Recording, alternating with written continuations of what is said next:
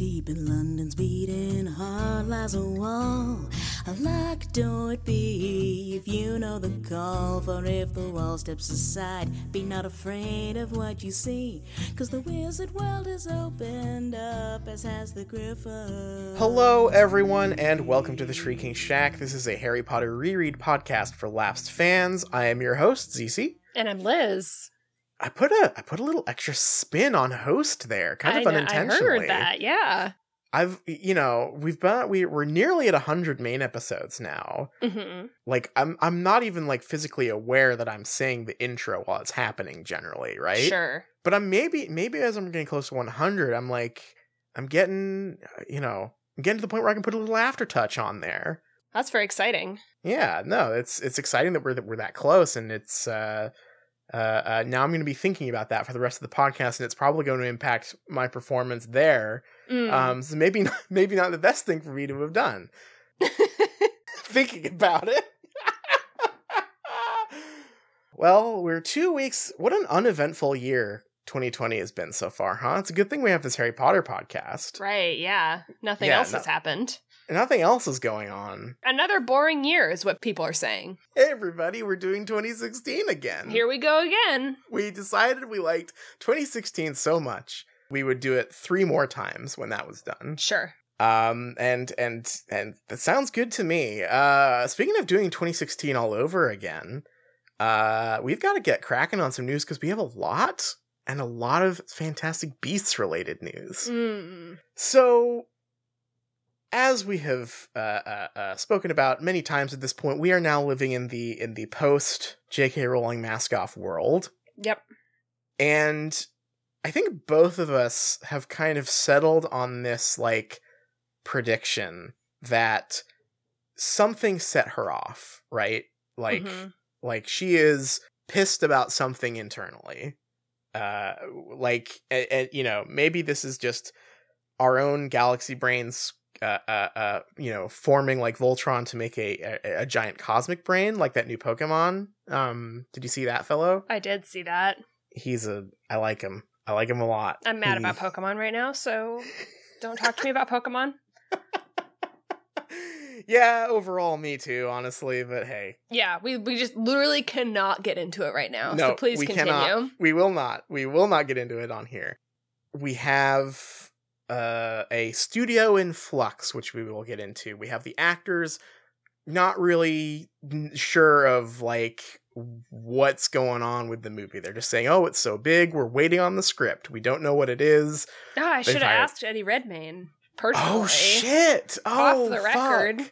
Just Oh, kidding. y- on my podcast, you know? Oh, you can. Oh, oh, Mr. Redmayne, sir. I'm such a humble fan, and I love both Fantastic Beasts movies so much. Could you tell me anything about your adventures coming up? I could have asked a hard hitting question. I could have I could have been like, how do you how do you feel about J.K. Rowling being a TERF on Twitter? Hell Just yeah! boom, Gonna- right in his face. Why did you take that role on the Danish Girl? hey, how can you how can you justify acting in this movie anymore, Eddie Redmayne? Hey, Eddie Redmayne, how is Johnny Depp doing? That'd be messed up.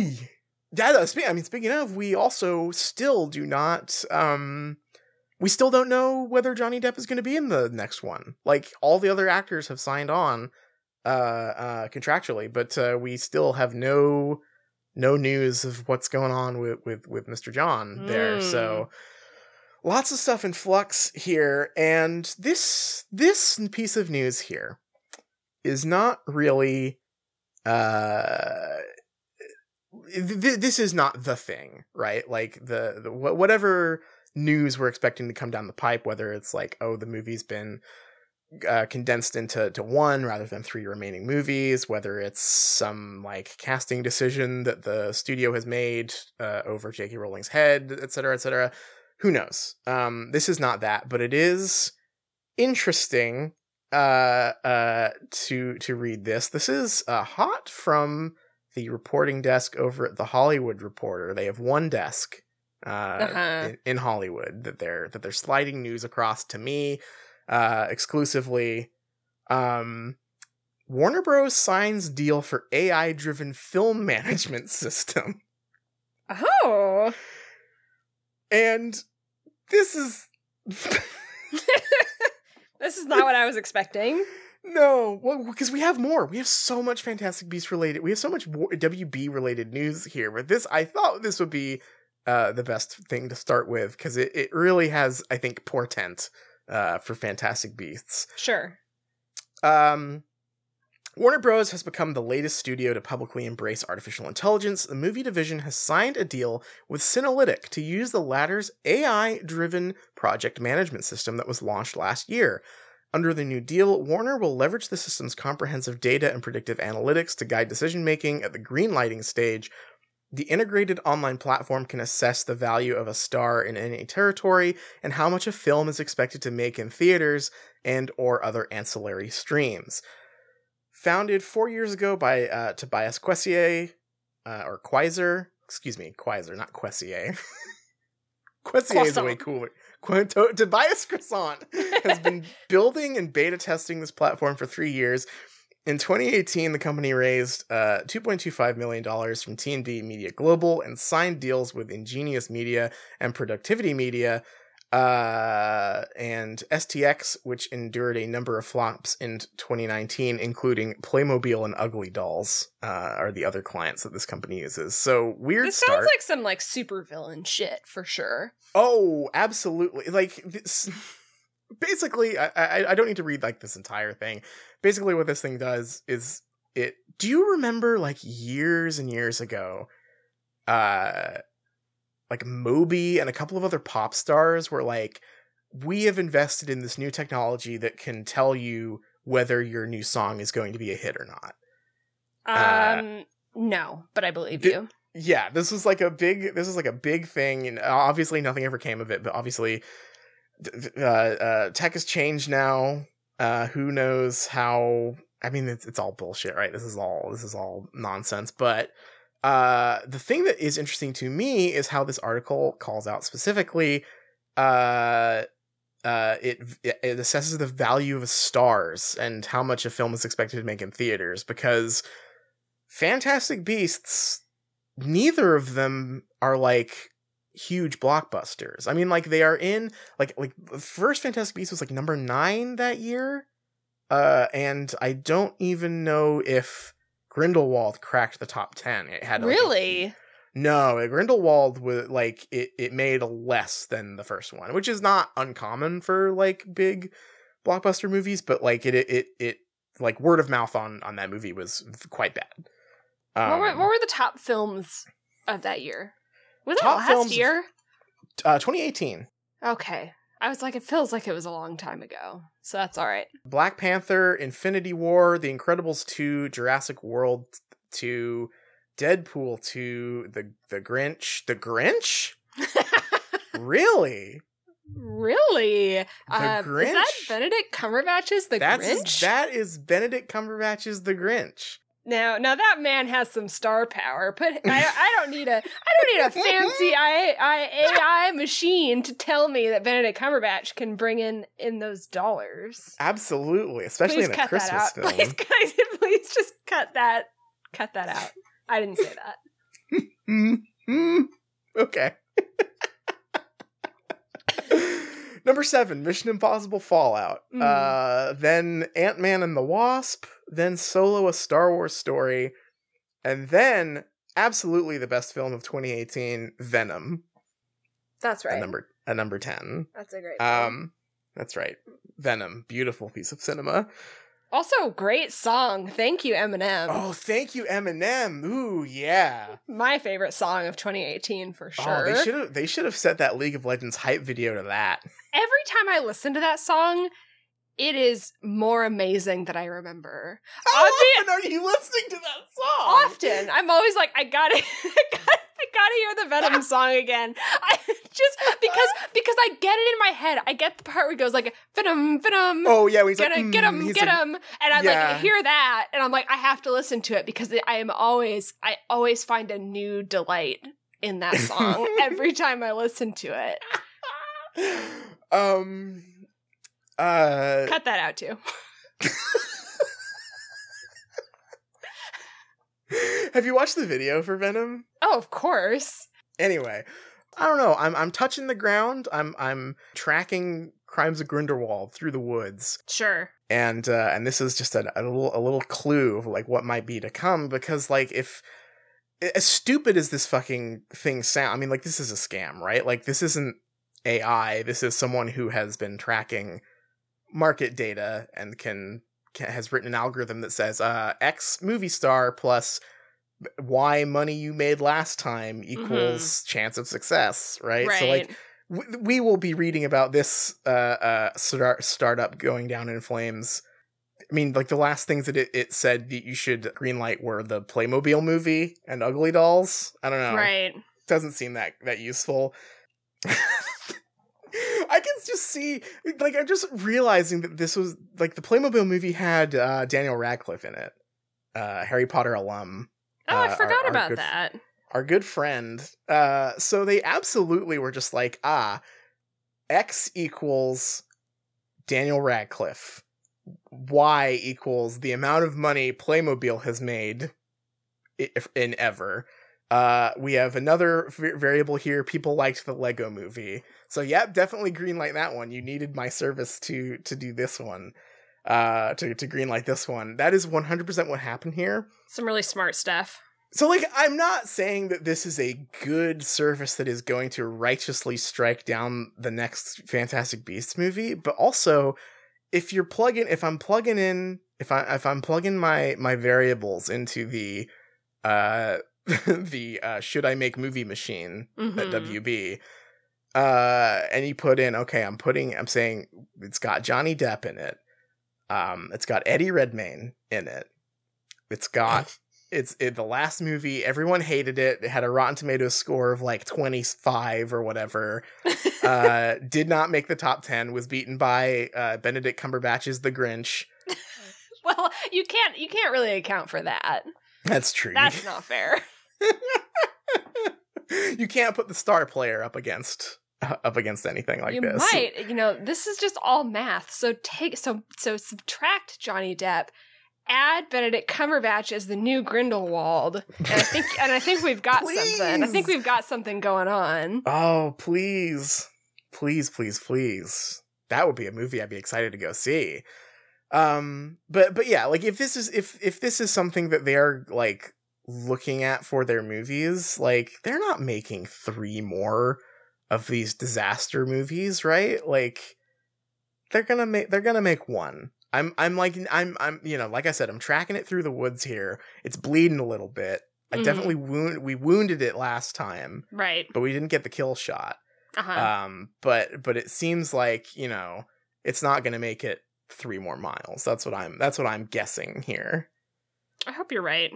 I don't want to see three of these movies. yeah that's the other thing we're signing ourselves selves up for more work if there are more movies I think that I think that all of the actors saying that it's going to be really big is so Yeah. is so damning. Like that that I don't know what that means. that yeah to me them them bringing in the co-writer and all the the only thing the actor's saying is like oh it's going to be so big really just makes me feel like they are they are scrunching these together right? Hmm so that's so that's our first piece of fantastic beast news. Our second piece of fantastic beast news fantastic beasts magical creatures and the wonders of nature. Mm. this year this is from wizardingworld.com of course uh, we delve into mythical and magical creatures and the wonders of the natural world that inspired them mythical beasts have fascinated authors and artists throughout time and these creatures are often inspired by the real life wonders of nature Thanks to J.K. Rowling's Harry Potter stories and the Fantastic Beasts films, we have followed Harry and Newt as they introduced us to all manner of magical creatures and fantastic beasts. J.K. Rowling invented dragons? Oh That's yeah. amazing. Thank you, J.K. Rowling. Although I have to hand it to uh, the the redditor that we uh, uh, read in our bonus episode this week. I think that the the mold for dragons has been broken. That's that's right. Thank you for getting us there, J.K. But we'll take it from here. Uh, with a wealth of legend and mystery behind them and their links with remarkable animals of the natural world, the Wizarding World has joined up with some very special partners to deliver a new standout project. In the UK in 2020, Warner Bros. and the Natural History Museum, the BBC, and Bloomsbury Publishing will all be exploring the parallels between these magical creatures and how nature inspired the creative teams that brought them to life on screen and on the illustrated page. So there's going to be an exhibit at the Natural History Museum, which could be quite, quite fun. And then the BBC is making a documentary presented by Stephen Fry, which will dive into the fascinating history of some of the world's most awe inspiring beasts. Sorry, I fell asleep. yeah, this is here's the thing. Yeah, huge media rollout for Fantastic Beasts here. Uh, a a a, a one location museum exhibit and a BBC documentary. What are they, what are they going to tell me about? Like like Fox is based on birds. Look at this cool bird. Well, the thing. Okay, here here I have I have two two comments on this. I guess one, it, you were one hundred percent right uh like every every fake animal in the in the Fantastic Beast movies, other than like the the Zouwu or whatever, is like it is just thing plus magic twist, right? Like the rhino monsters are rhino, but it's bigger, right? Like it's not th- there's there's not really much to dive into there. And w- two, they did this already with the history of magic exhibit thing. Right. I guess I'm just feeling like this is a little bit redundant and almost like narrows the scope in a way that's really uninteresting. If I really want to like learn about the Zouwu, I'd rather just learn about that as a mythological creature in the context of what it's from and the history yeah. and not through the lens of Harry Potter. Because really like the, like I, I think this like that's a great example of like I think the CG artists did a great job but I don't totally. know what this exhibit is going to be other than like hey did you see the paws on that zoo? We got that from cats. Not the, not the film that's out right now I mean literal cats. Yeah they're not human hands. Oh no if that thing had human hands ooh that would be a little scary. Like this is certainly like you say like the the CG artists did a great job on these movies. All the concepting is clearly you know top notch, but like that information is out there, right? Like there's documentaries. They did the history of magic thing. This seems a little bit recycled, right? But here is the part that is really the most interesting to me. Get early access and special benefits for new Fantastic Beasts exhibit with Wizarding World Gold. Oh hell yeah! this is what we got. You're paying eighty dollars a year. You you could get you will get an early access ten percent discount to tickets. That's it. To the museum, yeah. Hmm. I I don't know. I, I like I again none none of these things are the smoking gun, but like like just like as as we are bravely tracking through the woods here, I'm like hmm hmm you know like what's going on? Yeah, what's what's going on here? What's what what's the temperature of, of Fantastic Beasts as a brand right now? Right. The it seems to be low, I would say, with this stuff. Hmm. Very interesting. Very interesting stuff. Speaking of very interesting stuff, should we get to our chapter for this week? Mm, yeah. Let's I do suppose. it. I suppose. Yeah. We, we got chapter 13. It's called The Secret Riddle. Hey, do you get it? Because his name is Tom Riddle? Yeah, but I don't. I also don't really get it. you know, like I know, I know that. Yeah, there's no riddle in the chapter, really. Yeah. What's the secret? we can't editorialize before. Before it's going to be really hard. I'm having a harder and harder time. Mm-hmm. Mm-hmm. um, my HP bar is going down. Yeah. Um, bing, bing, bing, bing, bing, bing. Yeah. So we get a little summary at the top of this chapter after, um, if we remember from last week, Katie Bell got cursed, and now she's in the hush. They moved her uh, to the actual wizard hospital, St. Mungo's. Um, and Harry is just kind of still on about uh like how like how could Malfoy have done this? I have to figure this out. And and Ron and Hermione, they're not really fighting him anymore. They're just ignoring him. They're giving they're him posting they're... they're posting the I pretend I do not see it I do not see chat. it. Yeah. Um, they are not interested. Um, but it's time for Harry's lesson with Dumbledore, and he's pretty pretty excited. It's been a while. He's getting a little grumpy. He's like, if it's so important, where has Dumbledore been this whole time?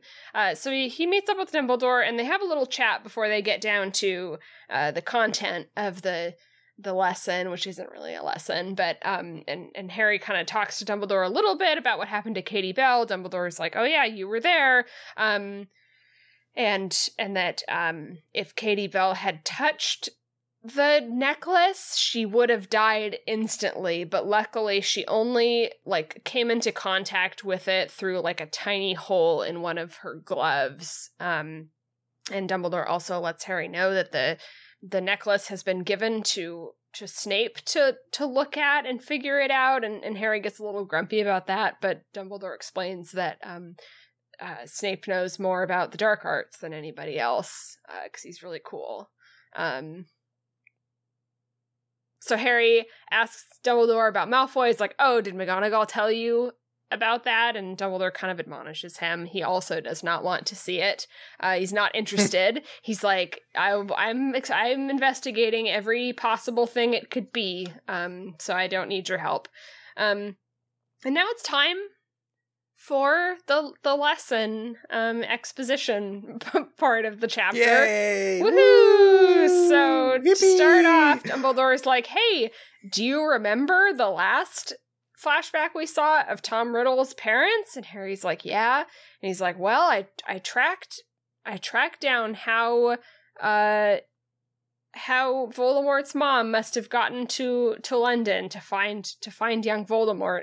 And he shows him a memory of some guy Caractus Burke who um apparently like like this is like how he figured out that she was in London which was that uh Caractus Burke bought um like her last possession which was Slytherin's locket or whatever um from her. And and he didn't pay her what it was worth um That's the worst part. and Harry and Dumbledore like talk about that for a little bit, and Harry's like, "Wow, he ripped her off," and, she, and Dumbledore's like, "Yeah," um, and and they talk a little bit because um, Dumbledore explains that she didn't do magic after her husband left her, and Harry kind of takes exception to that and says like, "Oh, she wouldn't do magic for her son," and Dumbledore says, "Don't be so hard on her. She had a tough time, and she didn't have any courage." Anyway, long, sto- long, long story Don't be short, so hard on her. She fucking sucks. she sucked a lot, so it really wasn't her fault. Anyway, um, basically, all of that is a roundabout say- way of saying like she made it to London. Um, to give birth to her son, she'd given up magic. She was heartbroken. Um, she she uh, wandered into you know a a, uh, a hospital and gave birth immediately, and then died. Um, Padme style. Um, basically, basically died and is like, but before I die, before I die, his name is Tom Marvolo Riddle, and then and then and then she's dead. Um, so then we go into kind of the the meat of the of the situation, which is Dumbledore's memory of picking Tom Riddle up to go to Hogwarts, or like telling him that he's a wizard. So he shows up at this facility that um that he was born in and been taken care of and we see a conversation between Dumbledore and like the the matron of the of the of the kids there. Um and and he tells her like I'm taking Tom Riddle. He has a scholarship. He's going to a school. And once she is assured that nothing that she can say will make him change his mind um and he kind of like does like some mind magic on her and like plies her with some alcohol or whatever but she's ready to open up about Tom Riddle who is 11 and is like he's he's messed he's seriously messed up. This kid is twisted.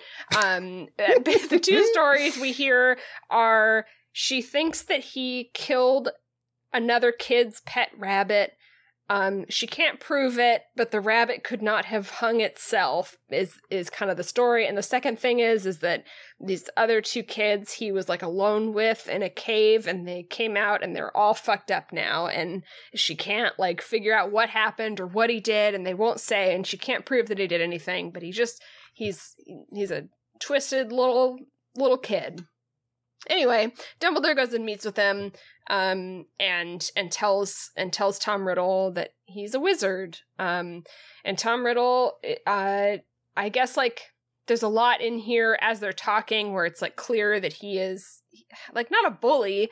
We'll get into it, but it's just like he's very commanding. He's like telling Dumbledore what to do. As soon as he is told he's a wizard, he he looks like feral basically and is like i knew i was special this whole time. Um, it's very obvious there's something wrong with this kid. Um, dumbledore uh, and he he commands dumbledore. He's like show me that magic is real. Dumbledore like sets his wardrobe on fire and then it's not on fire anymore and then dumbledore like magics a box out of the wardrobe where apparently tom riddle was torturing some mice and also had just like um a bunch of like stolen things from the other kids. Uh, Dumbledore says to him, you know, you can't do this crap at Hogwarts. You're not going to be torturing animals. You're not going to be stealing stuff. That's not how we do things.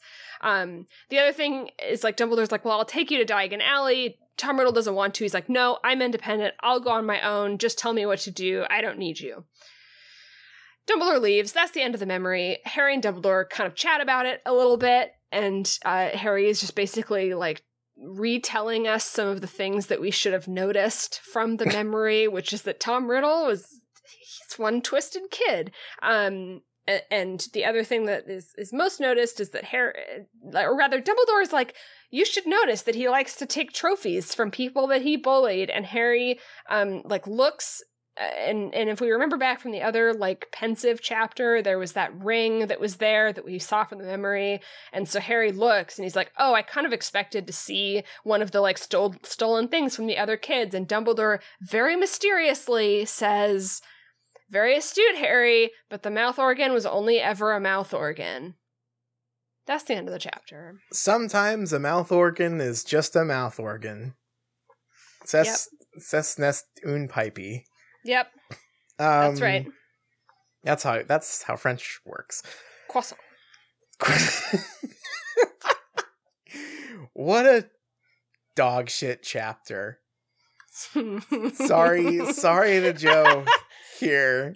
just, But- just cut this one out please This one, this is doo doo. I don't like it. Like the last one was bad, but like the the last chapter, you know, we we were talking about how like this might be the worst one. It's gross. It's like not fun to read. It's boring and like like Harry is just a new person now and it doesn't make Mhm. any sense. But like that is bad in a different way to this, which is just uh meanwhile the reason this one is boring is it's just like like we don't even get bad character moments really in this one. There's one minor character moment that I think is very funny that's in this one. Uh-huh. Um but for the most part like this is as raw an exposition dump as can possibly exist. And it's just that's true yeah, it's just like not very exciting. my feeling about this is that like i i hated the first Pensieve chapter because it felt out of place i was like this is not this is not the tone Mhm. or the content that i wanted harry potter Mhm. That remains true of this chapter and is uh, like almost dumber in its content and what it is like aping Yeah. a bit but also there's no story like like there was kind of a story in the first one right like yeah. It it was was, kind of had a beginning middle and end it was like a whole a whole scene that had a story going on in it Yeah. this is not right. Like like the the last one as bad as it was was at least like uh, an X-Files bottle episode, right? yeah. This is nothing. It's it is uh it is a scene. Like it, it, it and like you know nothing wrong with just like uh you know a, a small scene but like nothing for as much as like dumbledore himself as a character in this chapter literally to harry and the audience tells us what we should be taking from this story Mhm. there's nothing there's nothing to take away from this really that either we didn't already know or didn't like did we we didn't need to know any of this stuff uh in fact i would say that the story is like uh uh actively worse for having this information be a part of it now I think it works against all of what Harry Potter is trying to be about. Yeah. I like I know that I know that's like a crazy thing to say and this chapter is like kind of nothing so it's weird but I actually think this is so poisonous to the story. Yeah, It's no, so bad. I think it's so confusing and weird. Yeah, no, I, I, I completely agree. Like it, it, we'll get into it when we get into the the like actual Tom Riddle scene, right? But like, I think you're 100 percent correct. There's like, th- this is like so thematically against the grain of what has been good about Harry Potter so far, and like specifically about like the relationship between Harry and Voldemort and how they work as hero and villain, right?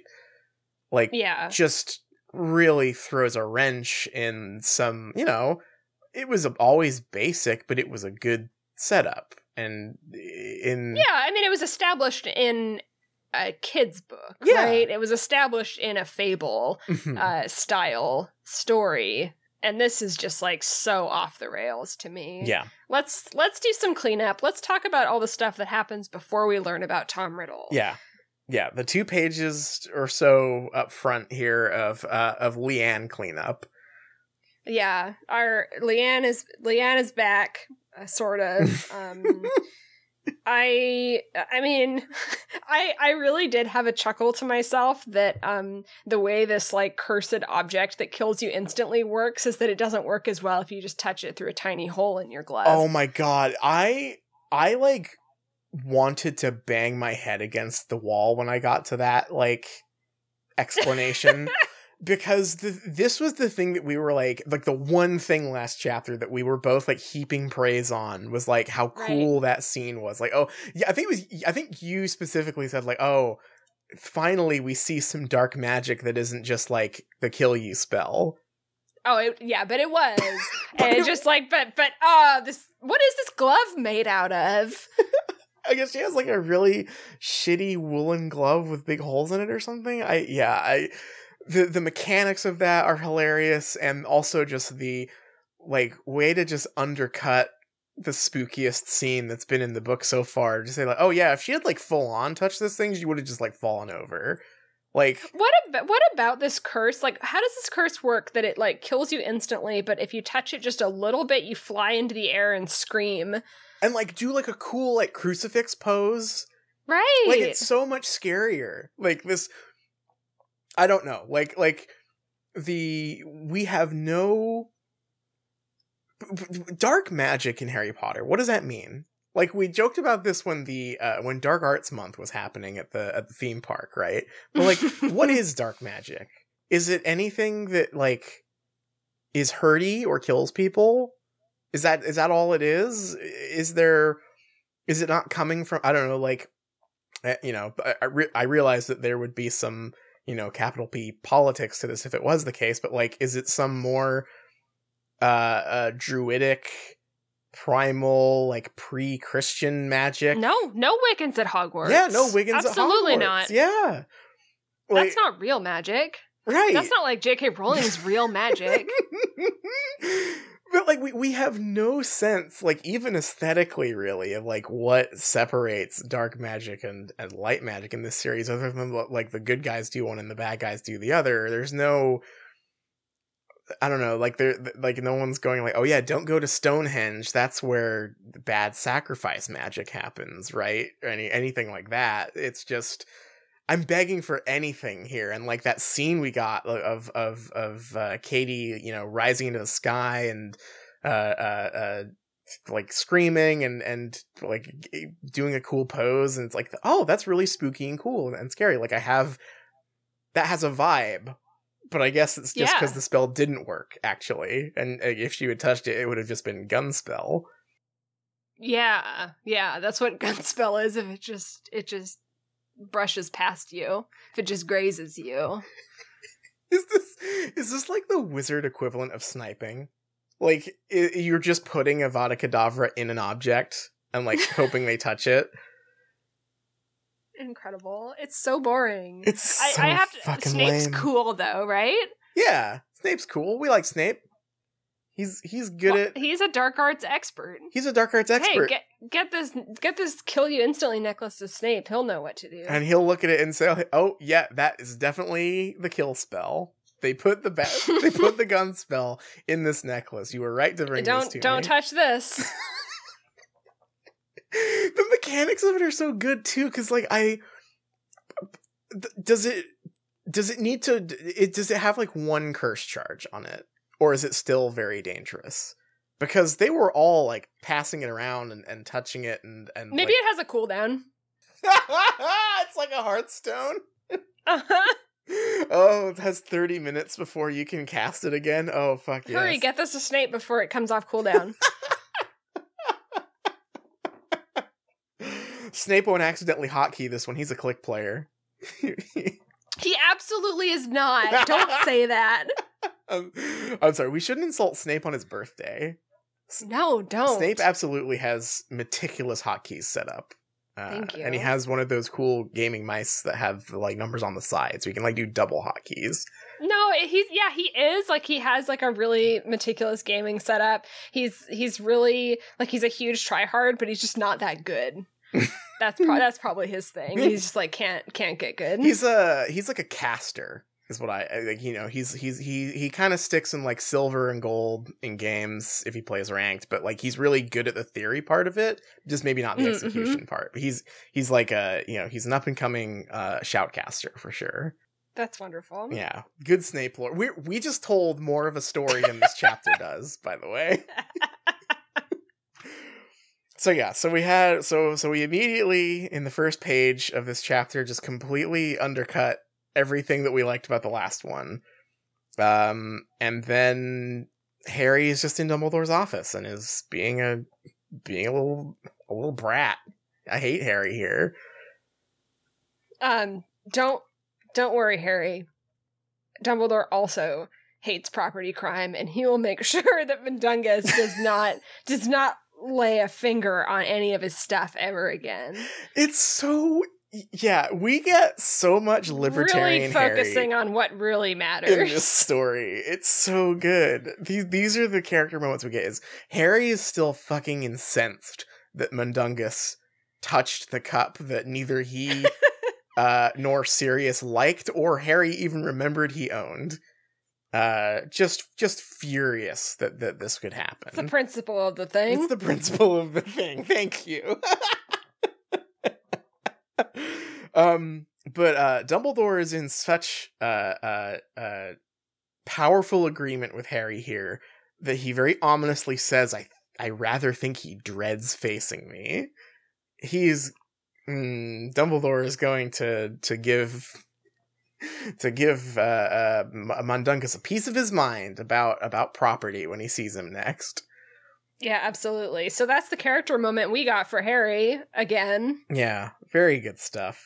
The like the the one thing here that is like almost good is that uh Nigellus Black, the por- the portrait, is Yeah. privy to this conversation and like is really like blasé and and like snarky until this point and then he hears that Mundungus is touching cups and he gets like actually pissed off and that is great because that is a character who would uh uh be annoyed about that stuff both like as a member of that family a pureblood and a slytherin right like like that works for him Yeah, it's almost like that's there. Like, I feel like that's so close to setting him opposite from the good characters sh- who should care about the things that actually matter, but Mhm. it doesn't happen. It's just like he also agrees that that's bad. yeah i mean like in a better story this would be like ha- harry's true slytherin nature coming out right Sure. like like like little hints and clues here here and there that like oh maybe the sorting hat was right initially um yeah. But this oh, you know what? This was a news story I forgot to um get into, but it's very appropriate here. Did you Uh-huh. did you read about the guy who got uh sentenced actual jail time for selling stuff from the studio Oh. tour? Yeah, I did hear that. Uh so like okay.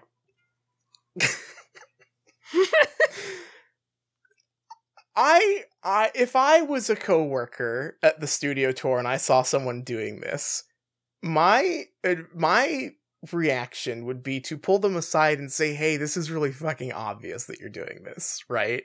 Mm. And and and leave it there because I don't give a shit if if uh, uh, uh if someone wants to sneak off some shitty Harry Potter plushies and sell them on eBay. Do not care. The part of that article that is so mind-boggling to me. The like statement from the judge who was like like oh thanks to his coworkers who noticed and, and immediately told their bosses. You fucking rats. You little you little you little worms. What what contemptible little tiny little men you have to be to to work at the studio tour for presumably not very much money and to see a guy doing I mean again pretty dumb shit right? Like it seems like it was pretty obvious that he was doing it. He wasn't exactly like a criminal mastermind here. But like to be oh sir sir um oh oh the nasty little boy next to me is stealing pens from from the gift shop whatever shall we do but uh, tell me i'm a good boy and give me a promotion fucking vermin just just the fucking worst people um but boy that philosophy sure is like ingrained in harry potter right like just, just everyone's a little fucking tattletale in this series Harry Potter culture. Harry Potter work culture. I mean, like, and this is uh, you know on top of of uh, uh, J.K. Rowling, the richest woman in in in the UK, taking her former assistant to court for stealing some DVDs and like buying Starbucks on her on her card, right? Like, oh, M- Mundungus is the true the true villain of Harry Potter. Mundungus is far worse than than Voldemort. well, I don't know. Voldemort also does some property crime in this chapter, so it's so fucking stupid. I'm sorry to go off on a tangent there, but just like I was reading that and I was reading the news and I was just like this this attitude, this like bizarre class traitor snitch culture thing is real prominent in like not only this book but just like this series and this uh this like uh, entire fandom, I suppose. It's so stupid. absolutely. Anyway, sorry to sorry to go off, but uh That's all right. but uh yeah so so we so we get we get them discussing the real problem which is uh, mundungus doing property crime um dumbledore i guess will uh investigate any student based on nothing if you tell him that's also great That's right. uh the panopticon of hogwarts uh is is truly a nightmare it sounds like He'll investigate anything. Um, I do want to talk a little bit about this conversation that Dumbledore has with Harry about um, Voldemort's mom giving up her magic. Because I don't understand what this is here for. yeah I'm having a hard time like wrapping my head around this, and it's probably just because Voldemort's character and like the story that Dumbledore is like really telling here doesn't make sense and is just like a whole mishmash of different ideas for no reason. But this discussion that they have where it's like her husband abandoned her and so she stopped using magic and and wouldn't and wouldn't raise her wand even to save her own life Mhm. and would get scammed into into parting with her property because Yeah. she won't do magic and she sucks so bad and she's just the worst and um and on and on. And Harry gets mad. And I want to know like what like why? Can you explain like what is No, it going for? Cuz I don't really get it. Uh, I hmm. There is a very clumsy attempt, I think, in this whole chapter. Like like if I had to guess like what exactly this chapter was trying to do Mhm. is like creating this like direct parallel between Harry and um Voldemort a- a- as children and how okay. they were both unaware of the magical world and abused Sure. and in bad situations until their 11th birthday when a, a big wizard shows up and tells them magic is real and that they are also a wizard.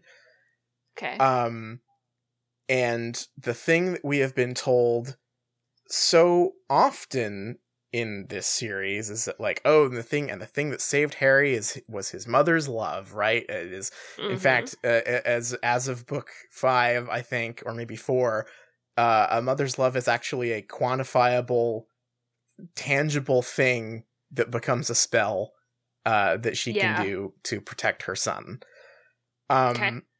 i think there's the line here where dumbledore is like dumbledore raised his eyebrow. Could you possibly be feeling sorry for lord, lord voldemort? No said harry quickly but she had a choice didn't she? Not like my mother. Your mother had a choice too said dumbledore gently. And i think there's this weird it's this weird attempt to like make it make it seem like oh you know both of these kids in this bad situation the only thing you know the only thing that uh, separated the uh, hitler from not hitler was uh, was uh, a, a good parent right and this is J.K. Rowling's. I mean, like this is like her life's work now, right? Like her, she has her whole Lumos thing where she, yeah, uh, her charity that's like all about getting kids out of orphanages and back to their real parents.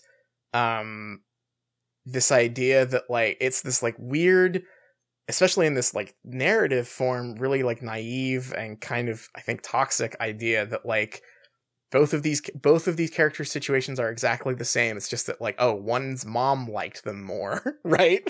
And it's yeah, but neither of them knew their moms. right. No, it's it's crazy. It, it's it it makes it like innate, I- right? Like it, it it it it's it's it's positing this idea that like uh it's just this this completely uh uh like like like it's just it's it's it's just this like like innate again innate thing that's like oh if if if your mom loved you you'll be good and if you don't have a real parent around or ever right you'll you'll be bad and it that's that's all i can squeeze out of this chapter uh really That sucks. it sucks. No, it sucks ass. It's terrible. Like this whole this this this whole discussion between Dumbledore and Harry, where Dumbledore's like, "Damn, Merope, she couldn't do spells.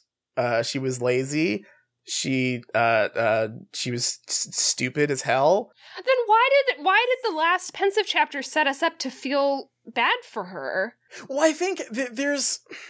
I think you're still supposed to feel bad for her, maybe, but also because like Dumbledore's like, oh, don't we we can't judge her too harshly. Uh, yeah, but then he immediately goes on to say like, but she just didn't have the character strength Yeah, to uh-huh. to make it to make it better. No, I mean, yeah, this is this is this is this is J.K. Rowling's whole philosophy. It's like Personal responsibility, Merope. Ever heard of it? Yeah, this, th- th- I mean, this, this is like, damn, if only poor people would stop having kids, society society would be better, right? Like, oh, overpopulation. There's just too many people who can't be taken care of by by their by their dumb, stupid parents. It's it's gross. It's uh, it's this this weird essentialism that like.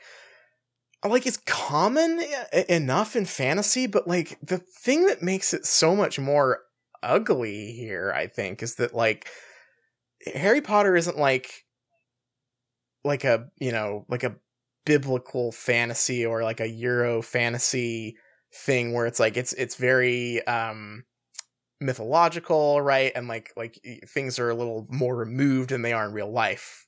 Uh uh whereas this is a story about Dumbledore in like the 30s or whatever the 40s going to an orphanage and like talking to like a very real vision of like a working class uh, woman in London and and like uh, uh tricking her into letting him take a kid and like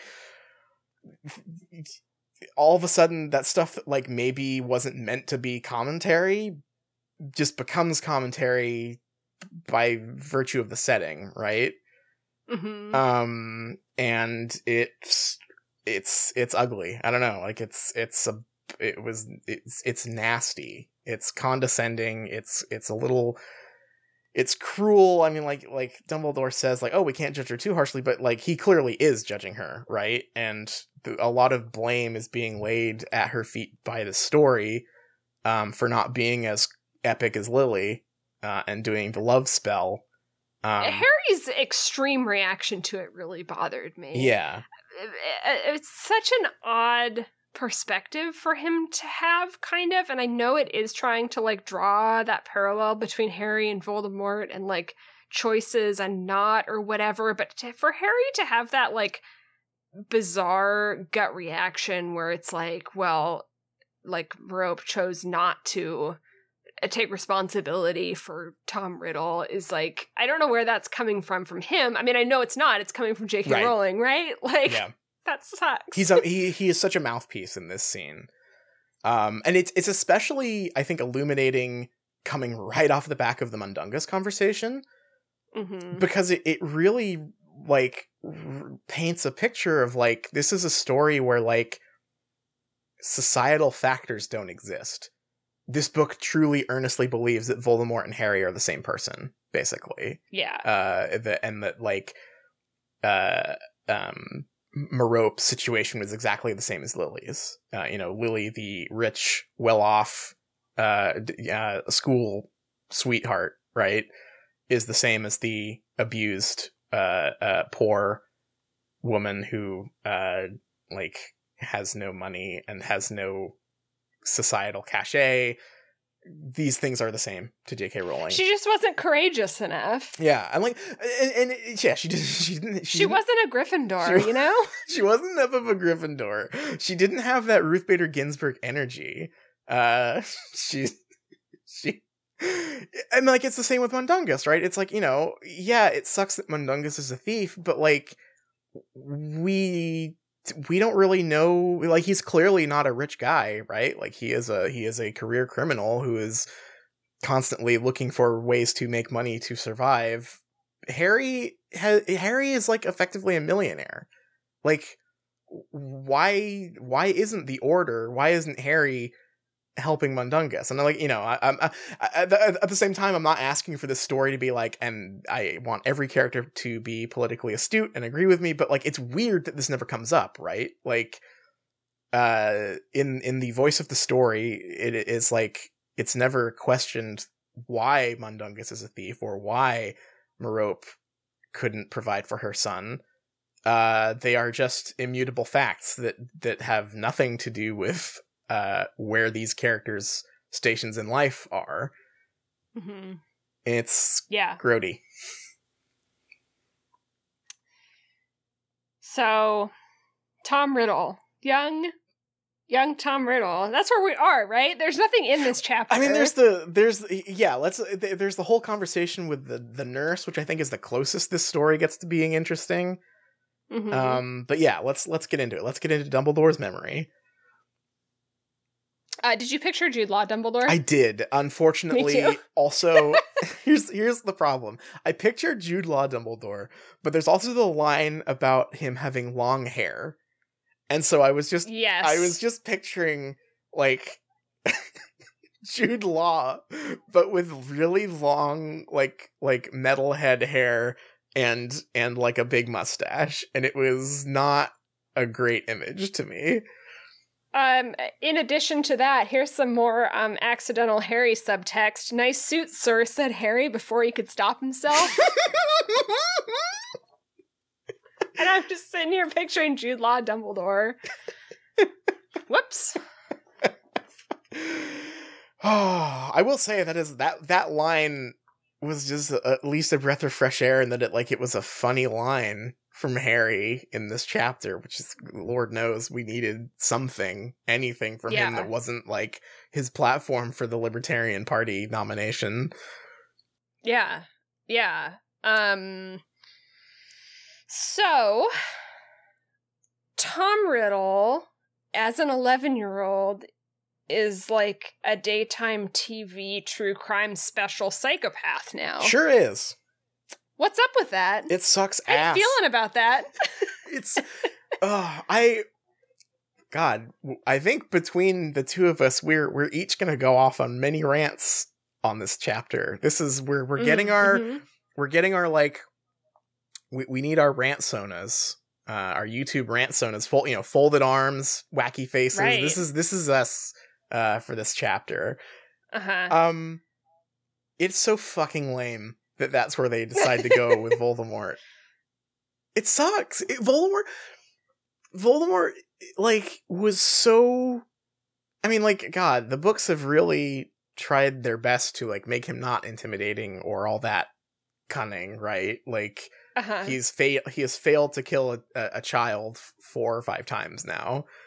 Sure. Um, but this idea that he is just like he is not like a a three dimensional character, right? He is he is just a very purpose driven, scary, determined villain who Mhm. has a clear goal to be immortal Mhm. and will cut however violent a path he has to to get there. That's Sure. cool. That's all you need, right? That can ca- Yeah. that can carry so much of a story Uh-huh. because it's something for the other characters to reflect off of. And now just turning him into Ted Bundy is so boring. I hate it. it i feel i i really i don't think i'm exaggerating by saying that i think it takes every theme that harry potter is about everything like a- about harry's relationship with voldemort and throws it in the garbage can Yeah.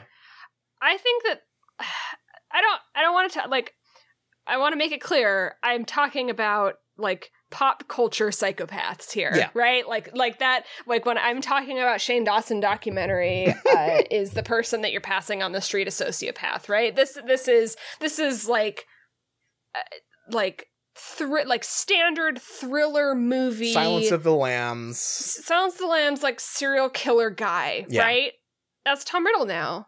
Yeah. It's every it's every true crime like documentary, like trashy documentary about Jeffrey Dahmer that you could ever watch. And it's like he's torturing animals. He's like he's like mean to kids. He's like controlling. He's like he's the he's the out of control kid, which uh, like there are a lot of stories in pop culture that like have something they use that to, to varying degrees of success to tell a story about there's like a few different directions that can cut right can talk about like Yeah.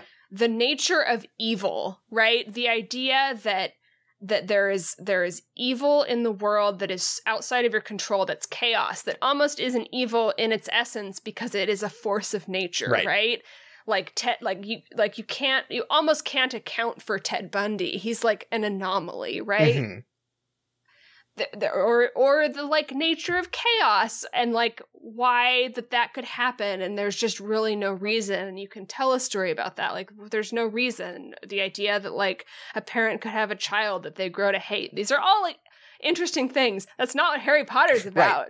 And it never has been. That doesn't work for voldemort. It just it just plain doesn't and that's not the story it's trying to tell. It's trying to tell a story about a guy who wanted to live forever so badly that he sacrifices every single thing that makes life worth living. When you make him like a pop culture Silence of the Lamb psychopath, that just it is out the window. It is like extraneous information that ruins that. Yeah. One hundred percent. Absolutely. Yeah, it is so great. Like, I think back to like the Mirror of Erised chapter, right? Uh-huh. And like how effective that was on a reread, and how that is still ma- like if you ask me, like, hey, what's your favorite part of revisiting Harry Potter for this show? I would probably point to that and say like that chapter is still very affecting, um, both in how it characterizes Harry and Ron, um, and, but also for like what it does for Voldemort as a character uh when you know as as dumb and silly as it is that the Mirror said is at the bottom of the the bottom of the dungeon at the end right like it's important Mhm. for it to be there as a symbol for Voldemort uh to uh um uh, interact with because you know as we've been told like like just because you desire something it might not be like the path forward right like that is Mhm. like a, a really I- important theme in harry potter is this idea that you need to let go of things that are dead uh and and you know remember them and cherish them but like you can't dwell on these things and voldemort up until this chapter i guess was such a perfect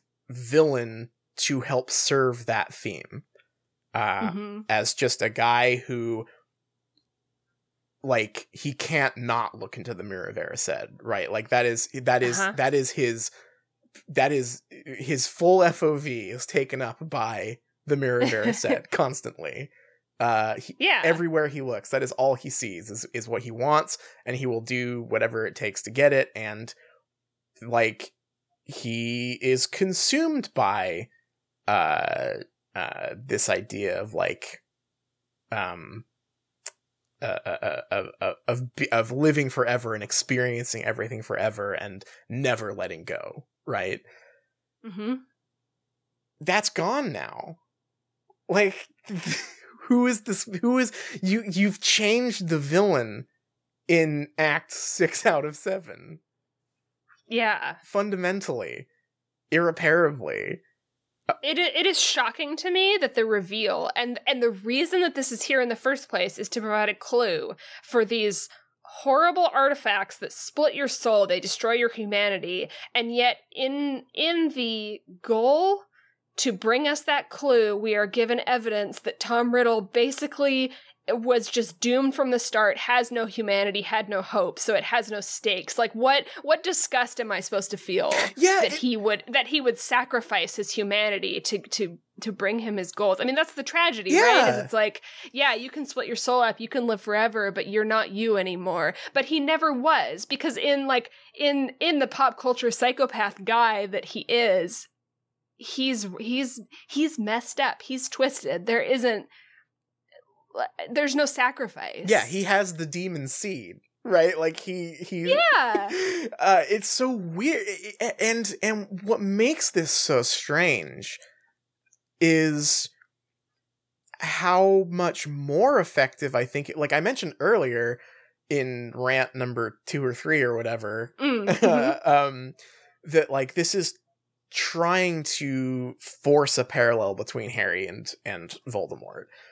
But what would be so much scarier and more effective, I think, would be for Dumbledore to go to the orphanage and meet Tom Riddle and have Tom Riddle be the most pleasant, precocious 11-year-old boy in the world.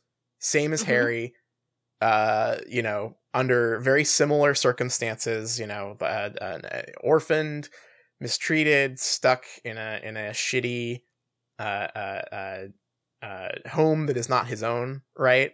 Mhm. And take him to Hogwarts and have him just be, you know, the uh, uh, just a cunning student, a great guy, uh, uh, uh, uh, and for him to slowly slip into you know whatever form of like wizard extremism he falls into uh over time rather than just always being evil like the if Right. because it, it, it's weird that you the and this is why i say that this feels like a first draft Mhm. is I don't understand how JK set out clearly to write a chapter highlighting the parallels between these two characters, the hero and the villain.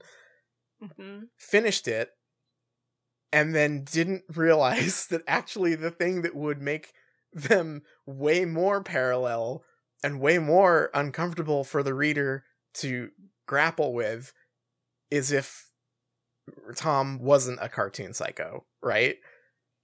Like Yeah. like like like if if if if your goal if your big twist is to show that like oh you know there's so many and I, I say cliches not as an insult here but like they are cliche like every villain thinks they're the hero of their own story right like t- to Mhm. do that kind of thing that's perfect for a children's slash ya book right you can you can tell that story it was sitting right in front of her. Why is it this? Why why is he why is he Damien? I don't cuz cuz honestly all this raises to me is a question like the, my main qu- query leaving this chapter is what is the nature of a soul in Harry Potter? Because I, apparently, it's just something that's predetermined by how nice your mom is, right. how cool your mom is, and if if you if your mom sucks and and won't be courageous enough to like help you grow up, you're just you're Ted Bundy now. Yeah, which is so weird because it- if you, the, the difference between Voldemort pre and post Soul doesn't seem all that different. And if we're supposed to believe that like having a soul, capital S soul in Harry Potter, like so many other stories, is like having innate goodness, right? And and compassion. That's usually like Mhm. what it what a soul is in in uh in in theology. Uh is is this is this, is like the soul just the bios of a human in Harry Potter. Like, like it doesn't Uh-huh. matter. Like, uh, like, like you just need it to boot, and like that's it. Like, it's not like it's not a tangent. You know, it's not a a thing that uh, that like uh, uh, is is informed by your kindness or or uh, uh, uh, godliness or whatever. Like, like it's it's none of those things. It's just like nope, you just have it, and you can take it out if you really want to, but it'll make your nose fall off. I guess. Like what top to bottom, everything this chapter does just it destroys the character of Voldemort. It it runs a it runs like a a, a sledgehammer through the themes that have existed in this story so far, and it like at least puts a few dents in like the theology uh, theological makeup of the world to me, right? Like it just just a disaster. Did she just did she just like write in her like weird spiritual thesis about like why serial killers exist like in in Harry Potter for no reason? I can't I can't figure it out. I really I'm truly baffled by this. I think uh, like J.K. Rowling, yeah, I think everyone is fascinated by that, right? Everyone has stayed up late, like reading the Wikipedia page about John Wayne Gacy and being like, "Wow, evil exists in the world. How could this happen?" Yeah. Right? Like, you know, just walk, just walk away from that. It almost it doesn't it doesn't matter. It really makes me cu- doesn't matter to Harry Potter, that's for sure. it really makes me curious about her detective novels. right? Like oh my god. i mean like this is this is if any it, it, like the one thing that we can take away from this broadly is like uh th- this is where it I guess it really became obvious that like this is what she wants to write, right? Like I want to write a fucked up twisted serial killer novel. Like, okay. Yeah, Sure. go with God, do that. Sure, why not? I just I just can't believe how much this works against all of Harry Potter. I just like I just keep thinking of more ways it works against it. Like Dumbledore going on is like his like epic line at the end of book 2 being like, you know, it's not it's not about like what like innately what you are it's about the choices you make and it's like this is just works to show us that like tom riddle didn't have a choice there was Yeah. no choice here he, this is just who he is this is innate like his his mom passed on the demon seed to him and this is just who he is it's so let's also, it makes Dumbledore seem like the biggest idiot in the world. This, this chap this chapter is literally like like Dumbledore invites Ted Bundy to Hogwarts. Why? it's yeah it's baffling let's we have to get into some of the actual details here because they are Okay. they are ridiculous uh this this conversation he has with with the uh is she the nurse what who, who is the uh the the woman in charge that he's talking to uh I don't even know. she's, she's Mrs. Cole. She's in charge of this uh, uh, orphanage. Um, uh, she, I don't understand what I'm supposed to take from this scene specifically Mhm. because is is the implication here that like Dumbledore double fucked up here, and that she didn't really want like like because she she lists all like the litany of fucked up shit that that Tom Riddle's done, Mhm. But then when Dumbledore says like oh like I'm here to pick him up, and she's like is there's nothing I can do to change your mind? Are you definitely leaving with him? Is the implication that like she might she could have been like the new mother figure and and she like felt for him and dumbledore like took that away it, that's like i'm grasping and grasping at, at like anything here Maybe, but I can't. But I feel like she's already always been there. Like she's been Yeah. with him since he was a baby, so that doesn't really make sense. And he's already like torturing animals, so I'm not really sure what what the big turnaround could be. Yeah, but but, al- but I'm I'm also like I think I might just be like reading too much into it because like everything she has to say about Tom Riddle is negative. Like, oh, all the other kids hate him. Everyone thinks he's a little freak. Everyone knows that he's he's up to He some shit. Yeah, no, yeah, she's not. They're right. She's not wrong, and they are right. Um, uh, but like she still seems not comfortable with him leaving, which which is I I didn't I think it's just supposed to show that she's nice, right? Yeah. Like she is good intentioned. I I I, only, I I mean it's like completely extraneous, yeah, right? but she can't fight the demon seed.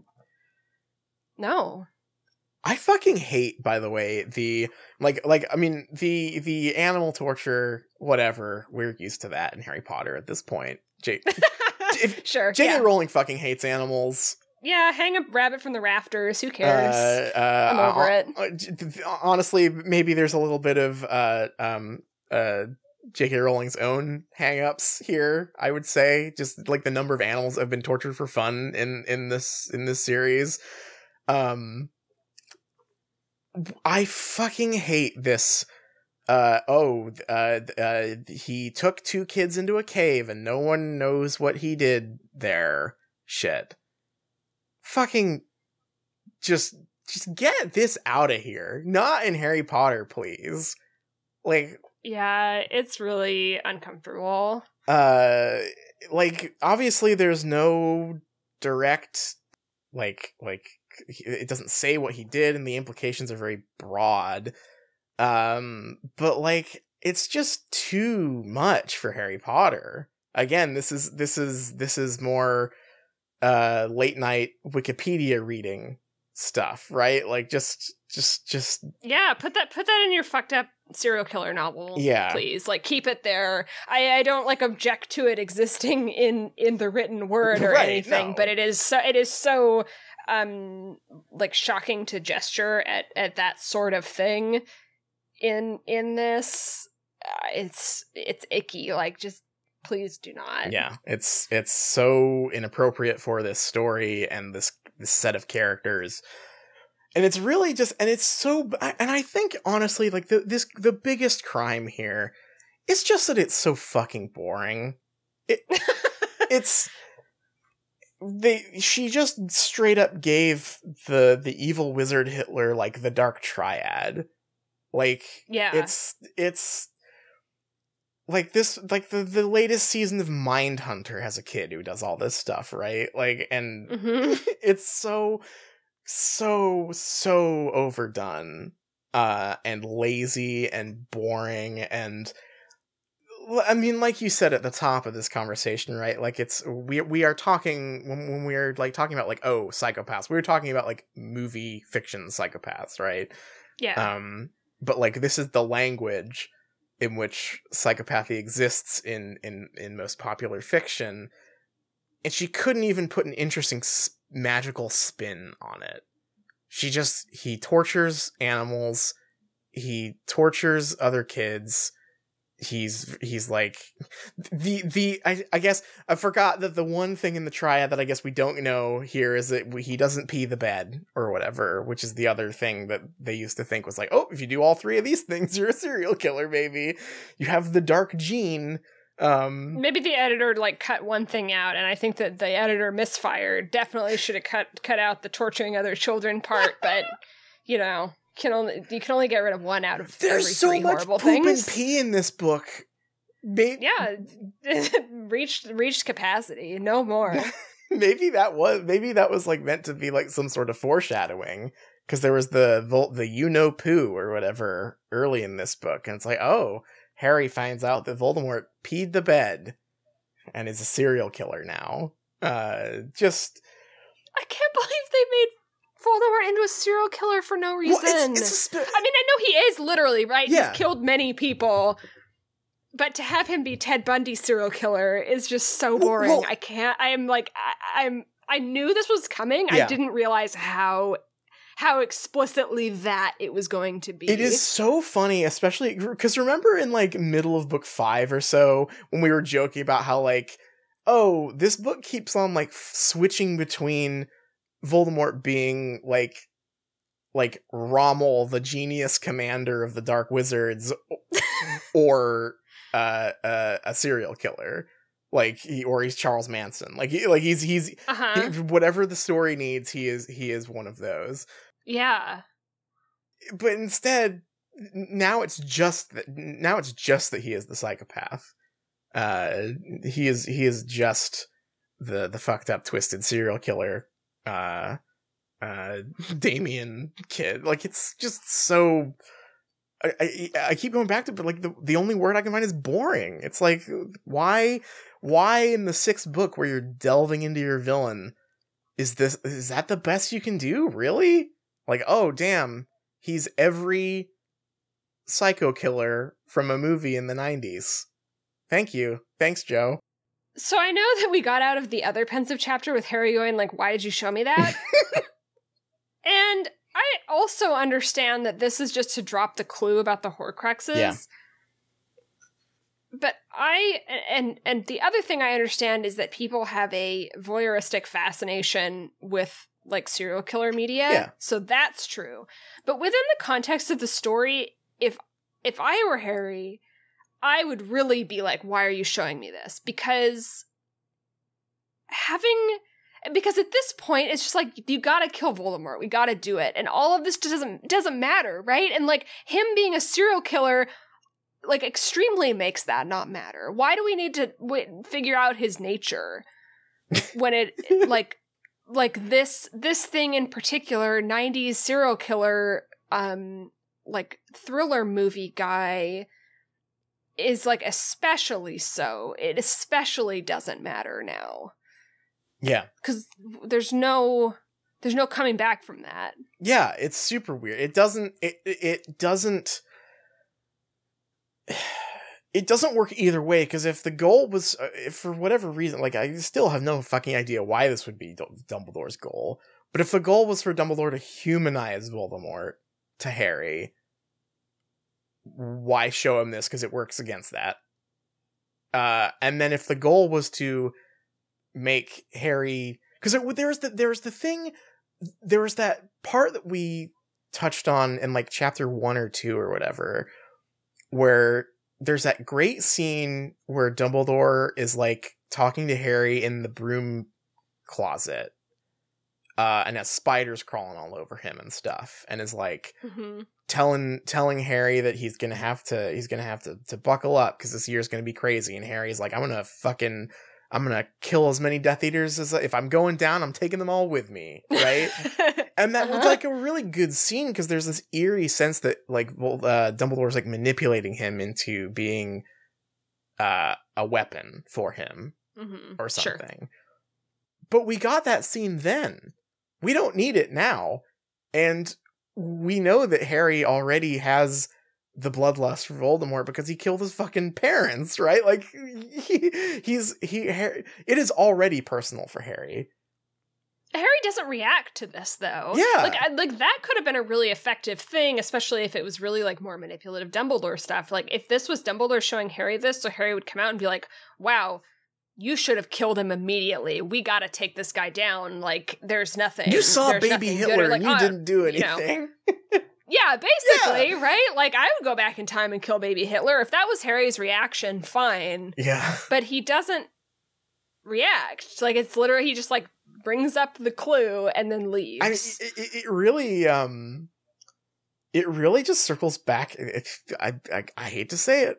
I hate to go off on this again, but it's Mm. the fucking Pensieve is so ruinous to this story. Oh, well, let's talk about that more though, because I highlighted something that was very interesting, or maybe I didn't, because now I can't find. you talking about it, the part but, where he, um, Dumbledore's like, "I assure you, it's very accurate and interesting." Yeah, yeah, I will. You'll find it both rich in detail and satisfyingly accurate. That's quite a time to introduce that concept to these objective memories. it would be so fucking cool if the Pensieve was not objective, right? Like, I mean, I, we will, we will. I think the only reason that line is actually there is to stick in your brain for when we get the Slughorn memory later that is like obviously edited, right? Yeah. Uh, whereas this, as far as we know, it was just like the objective truth because it has been so far throughout this Mhm. series. Yep. Could have been so fucking cool. Again, if this was if this was zombie Dumbledore manipulating Harry, I can't believe that I wish it was zombie Dumbledore. right? If it was zombie Imperius Inferi Dumbledore The bar is on the floor. manipulating Harry by showing him fake propaganda, that would be so much fucking better. But it's not that. It's this chapter has like reading group discussion questions built in at the end. Again, first draft note cards shit. You can't do that. You can't end a chapter that way with the characters going like, okay, and now what did we learn? What did did you notice all of the clues? Bing bong. Like it's just so on the nose. The line that kills me is when Dumbledore is like telling Tom Riddle that he's a wizard, and Tom Riddle says, "Like, I always knew I was special. what was my fa- was my father a wizard? He was called Tom Riddle too. They've told me." And Dumbledore says, "I'm afraid I don't know." And then he and then Tom Riddle says back, "My mother can't have been magic, or she wouldn't have died." It must it must have been him. So when I've got all my stuff, when do I come to this Hogwarts? And Dumbledore doesn't say anything. Like he doesn't like, no, wizards die. What are you talking about? yeah, well, yeah, Tom, is it like you read did you read the script? I didn't tell I didn't tell you you were a vampire. Told you you were a wizard. I think the, the there are many, many, many things wrong with all of the Dumbledore and uh, Tom interactions here, but I Mhm. think my favorite dumbass detail in this is whenever uh Tom Riddle says something commanding and it basically like it, it basically all but says like uh the soundtrack does a bassy rumble when he talks for this part, right? Or it's like oh he's he's suddenly his voice becomes commanding and and he says show show me the show me the magic. Tell me the truth. Just this chapter is Star Wars, you know. We've we both came to this conclusion independently, but that's he's just using force persuade on the other kids. Oh, yeah. Yeah, he's just he, yeah, he's using And at least there in, in, in Star Wars if they had the ev- the evil Sith child. Oh wait, they did that. Fuck. This is the Star Wars. This is Star Wars. This is Star Wars now. This is this is jo- Joe watched Attack of the Clones and uh uh Phantom Menace and was like, I could do better than this. Uh, I can, I can, fi- I mean, I'm gonna write my fix it fic for the prequels. Anakin, he doesn't say, "Oh, are you an angel?" He says badass stuff like, "Tell me the truth." I always knew I, was I special. feel like I feel like she was watching like a prequel movie marathon and fell asleep and then like woke up a bunch of times during like Mm. the Silence of the Lambs marathon that was on afterward. oh fuck! And that's how this happened.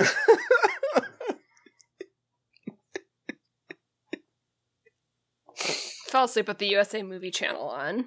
Dog shit chapter, just awful. Zero out of ten on this one.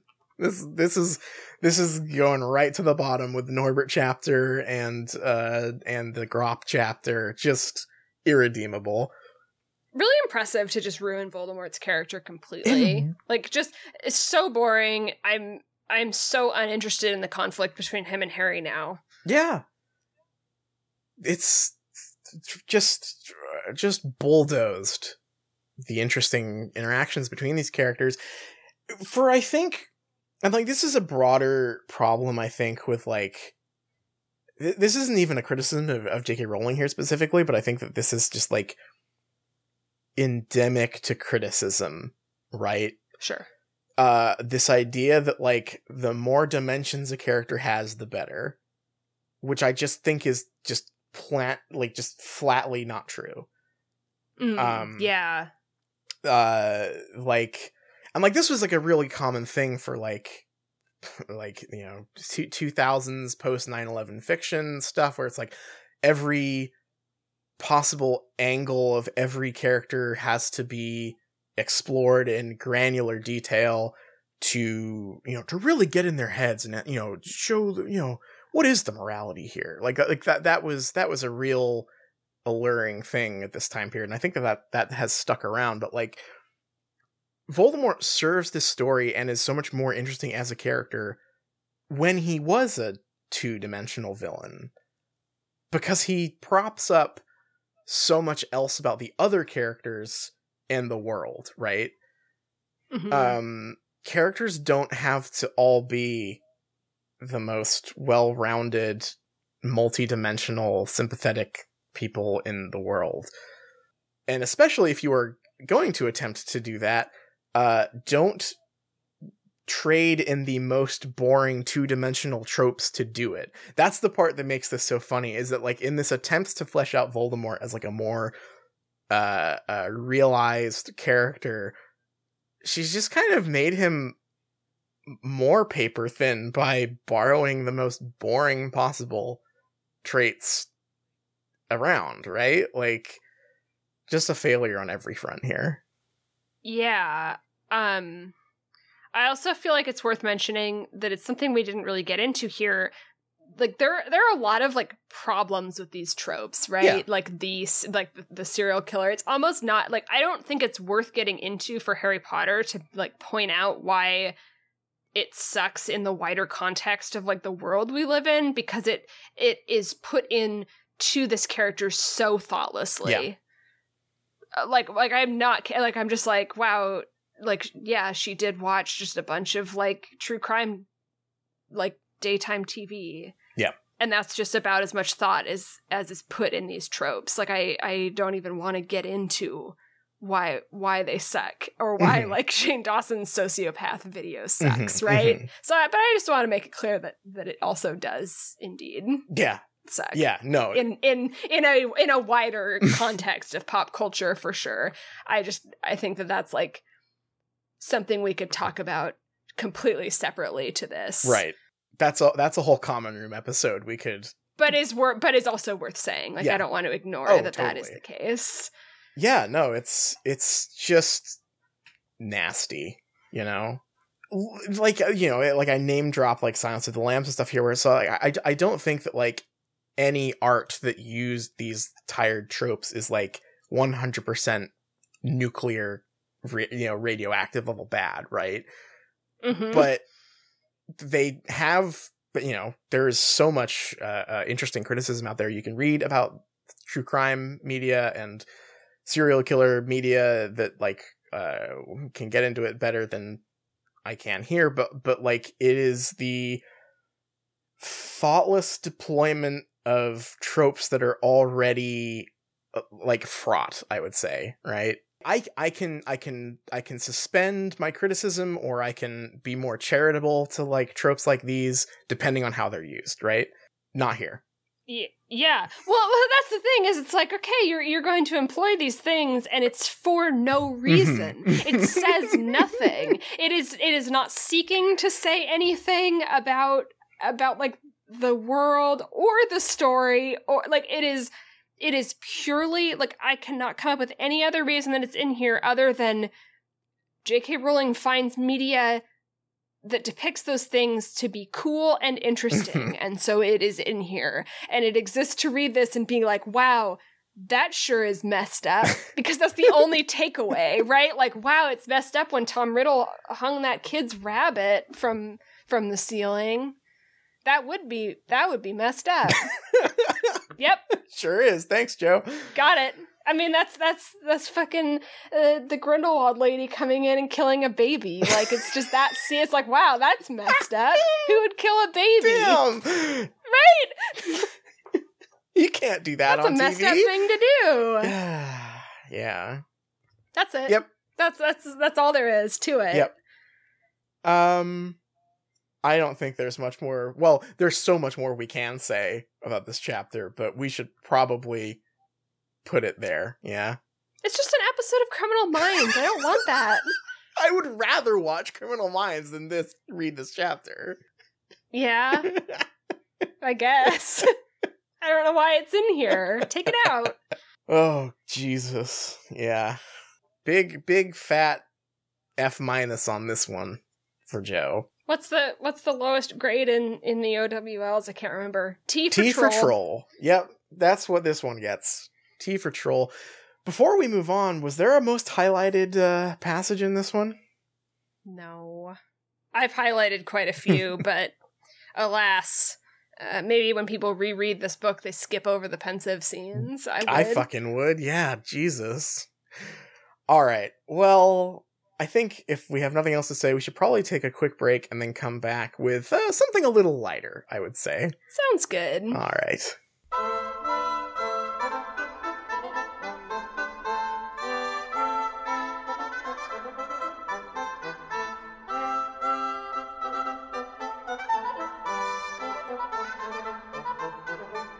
The ability to post at all times has done something maybe not just to the brain and the psyche of humanity, but maybe to the soul, I would say. Oh. And you can't fight it. We're all posting. I love posting.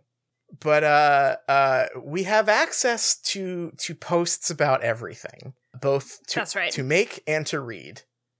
Mm-hmm. And I fell down quite a posting hole this weekend.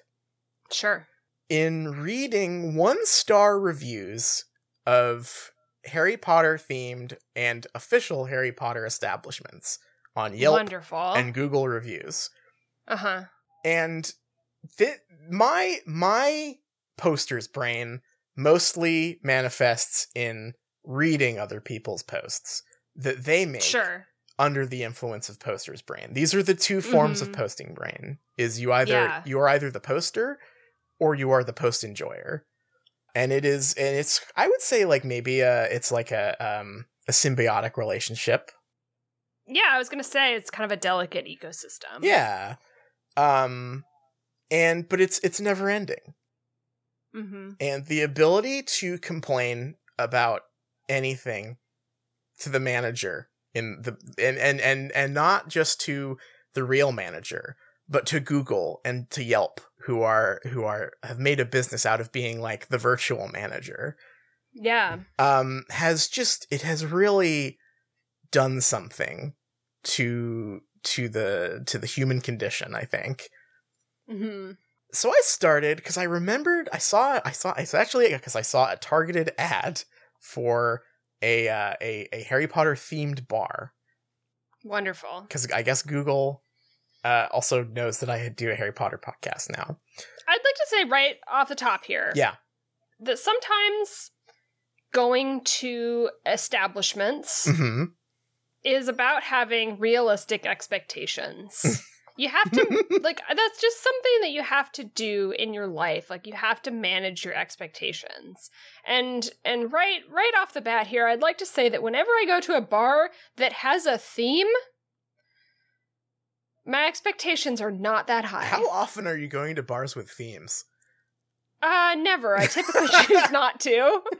I'm just saying that if I were going to a themed bar, and, Right. and when I say a themed bar, like like you can have like maybe like a like a small theme, but if you're going hard and like doing a bar based on like someone else's IP, I'm thinking that you're putting a lot of your effort into that and maybe kind of less into some other stuff.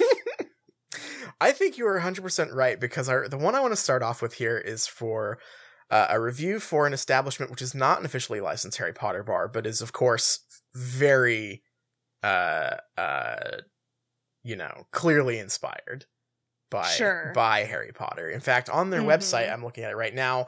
The first thing you see when you scroll down is a disclaimer.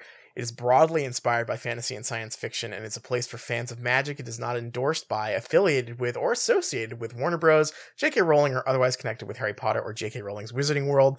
It is also not endorsed by, affiliated with, or associated with Lord of the Rings, Game of Thrones, Rivers of London, The Magicians, Dune, The Name of the Wind, Star Wars, or otherwise connected with any one specific text or series, although we do love those texts and think that they are the bee's knees. We are but geeks.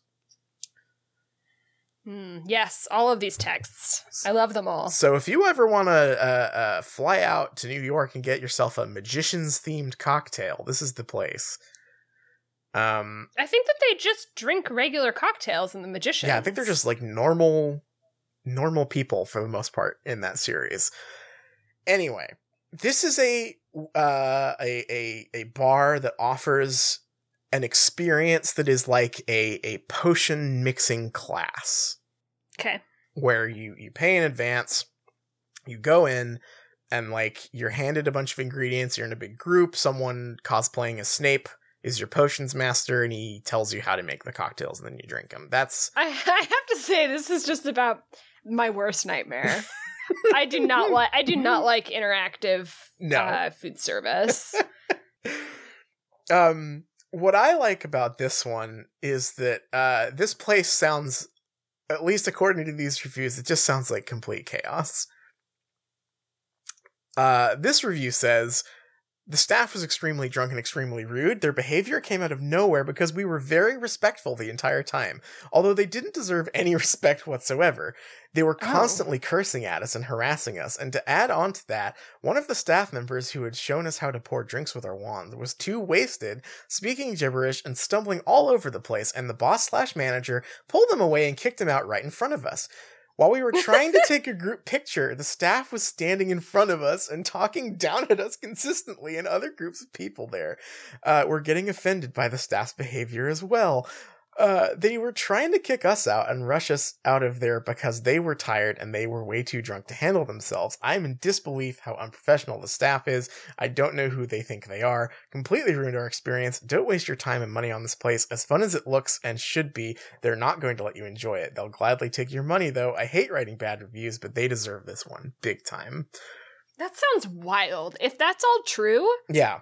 I don't even know if I could write a bad review. Like that. That's an experience on its own. So here's the this is this is a good one to start with because this one is like like it's wild, right? Like this uh, this if it's true, this idea that like the the manager had to fire a guy right in front of you because he was too drunk. That's quite a thing to have happen at a bar, right? Yeah. the thing that is so tantalizing to me about all of these reviews is that I have no idea who to believe because this one sounds plausible and I like I I- feel like this is a a uh, uh, a reasonable por- portrait of events. But as we will find in later reviews, a lot of people live for drama, you know? hmm Oh yeah. and and will post some absolutely wild shit about their experiences at these places. The other thing though to remember is that uh some of the stories they are telling here seem to imply that like these places are actively trying to kill them. This place is cute but laughably overpriced for what you're getting. They don't have any of their tea slash juice drinks available yet, so I opted for the uh, American Classic Milkshake, which the server said was vegan and with an almond milk base and had peanut butter and jelly. Paid $10 for a small size mild allergic reaction. Apparently, there is more than just almond milk base to these shakes, and it closed my throat. Unless you're looking to take a great picture on Instagram, no item at this cafe is worth worth the price. Worst part is the shake didn't even taste good. It was incredibly sour from unripe strawberries they thought uh, were in there, and I'm proud I'd proudly go down from anaphylactic shock if I at least had a tasty milkshake. hmm.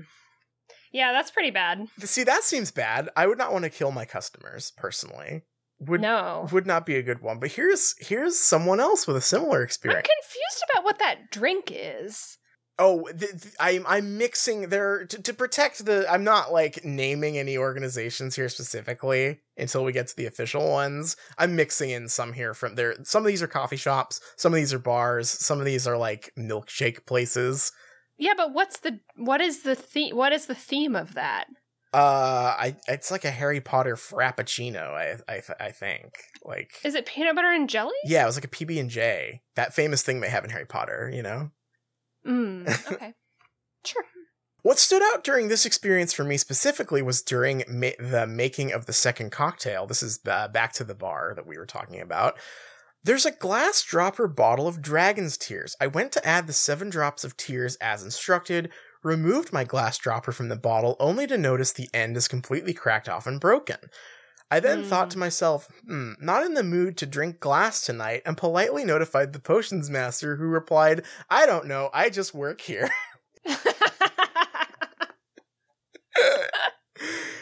Ah. so that's good. So Uh, here's another ice cream place one. Love this place in the past. Took my daughter today, and the cone that used to be full and beautifully presented came sloppy and undesirable. In- instead of the girl hearing me out, she simply said everyone prepares them differently. Obviously, management or lack thereof. That just seems true. That's just the damn truth. Yeah. Uh, but management. It sounds like she did hear you out and then just replied with the truth. the truth. It's like I don't know. I, I just work here. Much more reasonable response uh, than the glass one, maybe. But obviously, management is slipping because every employee should be trained to prepare the ice cream in the same fashion. It's simply soft serve in a cone. It's not rocket science. Extremely disappointing. I feel like I feel like chain restaurants have really broken people's brains. Yeah. I just I cannot imagine like going and getting an ice cream cone and like maybe I'd be like, "Oh, this looks a little lame. It doesn't have as much ice cream as the last time I was here." But to then take action based on that observation is amazing to This me. This is the poster's brain. Mm, And now we're going to get into some of the official stuff, I think. Wonderful. Uh, this is for broadly Harry Potter Wizarding World, the theme park. One star from Mike. Waste of time slash money. Traveled from upstate New York and paid nearly $600 for one day, two park tickets with Universal Express Pass. We were extremely unimpressed, particularly with the Harry Potter areas. It didn't feel nearly as immersive as we anticipated.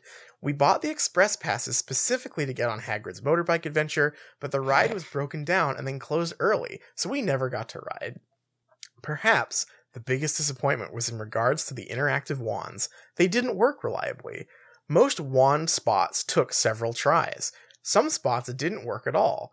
I have a six year old who has been excited since we booked our trip in February to perform real magic after being fitted for a wand at Ollivander's. First of all, he wasn't fitted. Nobody was available to help. We stood around for a while and finally lost patience, so we just chose a wand out of the case based on appearance. Then we went to our first spot and tried for minutes to perform magic to no avail. Extremely heartbreaking to have your child look up at you, shrug their shoulders, and say, Guess I'm just not a wizard. Oh no! Saddest short story ever told. That's horrible. Heartbreaking. Their story doesn't end there. I get it. It's a theme park, and it's fiction, and at the end of the day, technology isn't perfect. But if you're going to charge guests for a single day of admission, which is more than Disney charges, then the experience should be nearly flawless. Walking around Harry Potter World, you can tell a lot of corners were cut by those who designed it. I'll never return. And if others who read this are taking their kids to Orlando to visit theme parks, I strongly suggest avoiding Universal altogether. It feels extremely cheap, tacky, and dated compared to Disney, despite being more expensive. That's a very weird takeaway. I'm not a theme park person, Mhm. so to me, an admission to Disneyland or Wizarding World is is too expensive because I just don't really enjoy it very much. Sure. But I I don't think I've heard that takeaway before that Wizarding World is like worse than Disney. Yeah, everyone fucking loves it, right? Like, I mean, maybe we're only seeing a small slice of it from the um the subreddit or whatever, but like like I follow people who are like uh uh theme park nerds, right? And I I feel like the general vibe that, that I sense from this is that the Harry Potter one's like pretty good for one of those for like a you know like like the the Star Wars park was made I, I know the apocrypha of the Star Wars park that it was made like to compete directly with this, right? Like Sure. like like like it's it's a big draw for the Orlando theme park people. hmm However, this review did not go unnoticed by Universal. Oh, good. Response from Universal Guest Services. Hello. I am very sorry to see what you and your family encountered during your visit. We believe our Heartbreak. heartbreak when my child Heartbreak, Universal. We believe our guests are able to distinguish between fiction based entertainment and reality.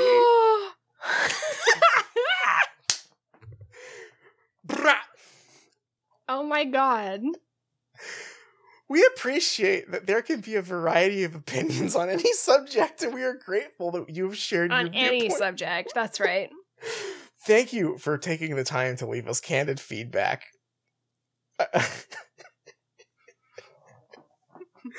fucking destroyed. Wow. Just obliterated.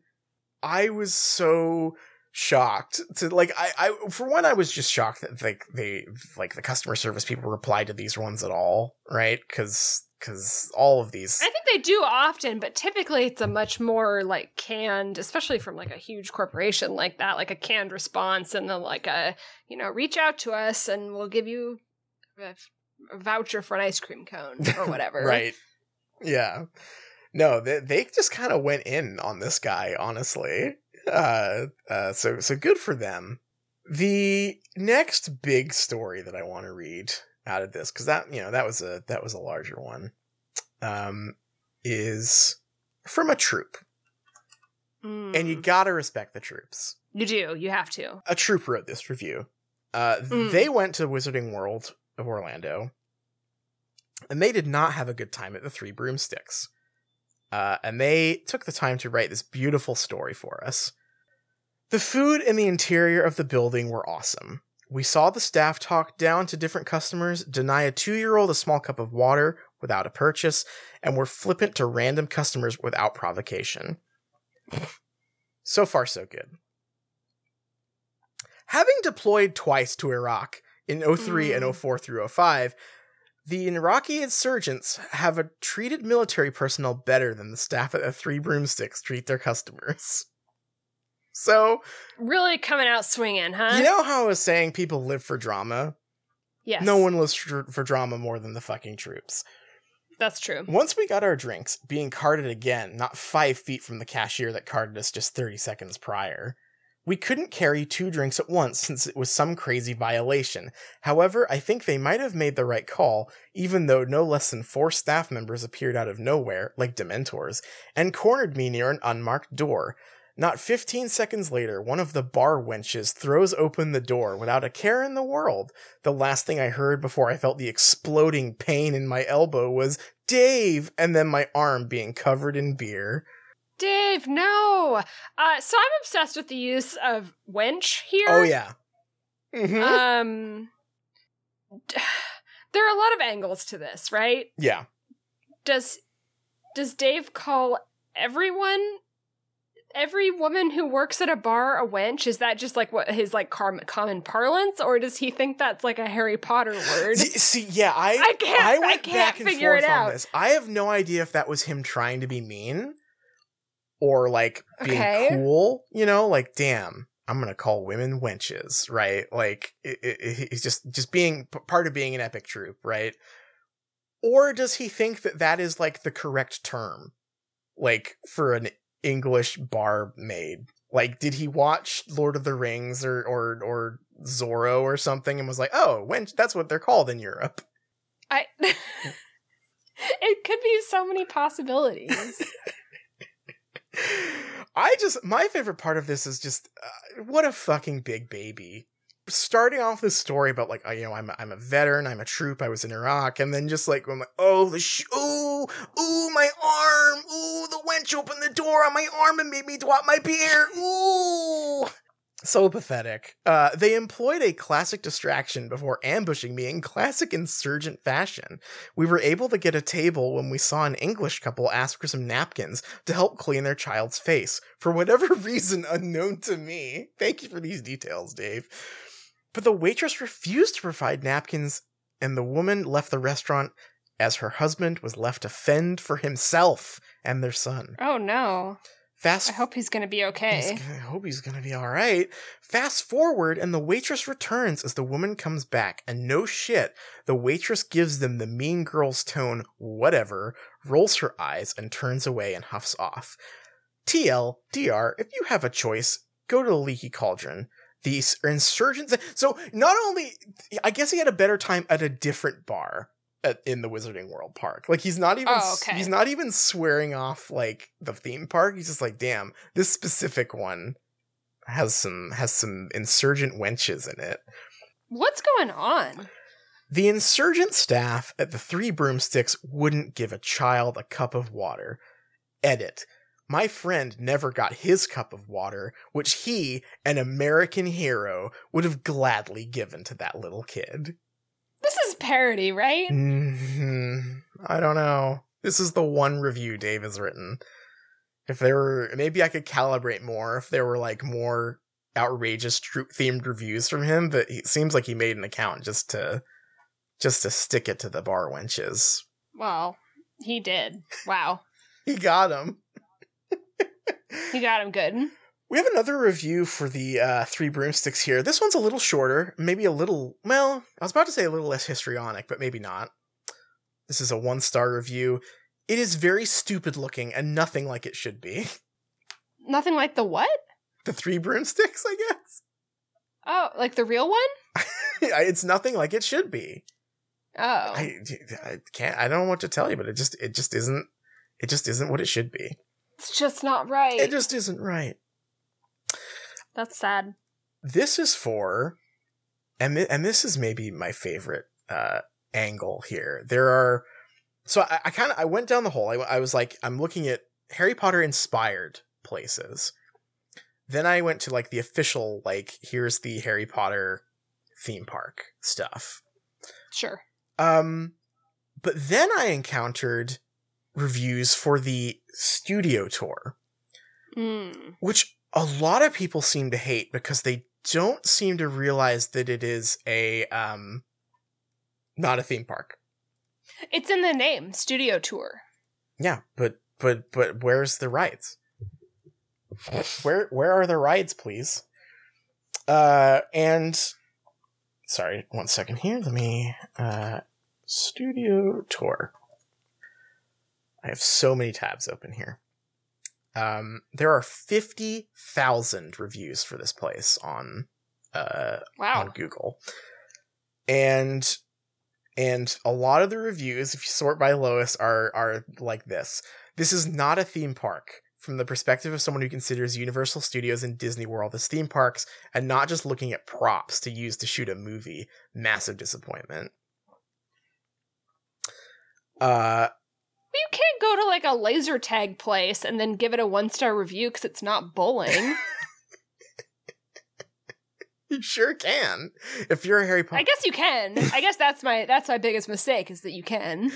I love Harry Potter, but this exhibit is only for the obsessed, a museum warehouse collection of filming props. Not very interesting. My obsessed daughter loved it, but it only took 50 minutes to walk through. Remember, most of filming is green screen and computer.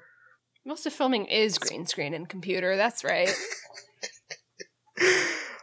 There's also a small contingent of these reviews. I think these ones are my favorite if I'm just like scrolling through the one stars here that are I do you know do you have any idea how this works? Does Google like prompt you to review stuff if you've like been to it or like near it or something?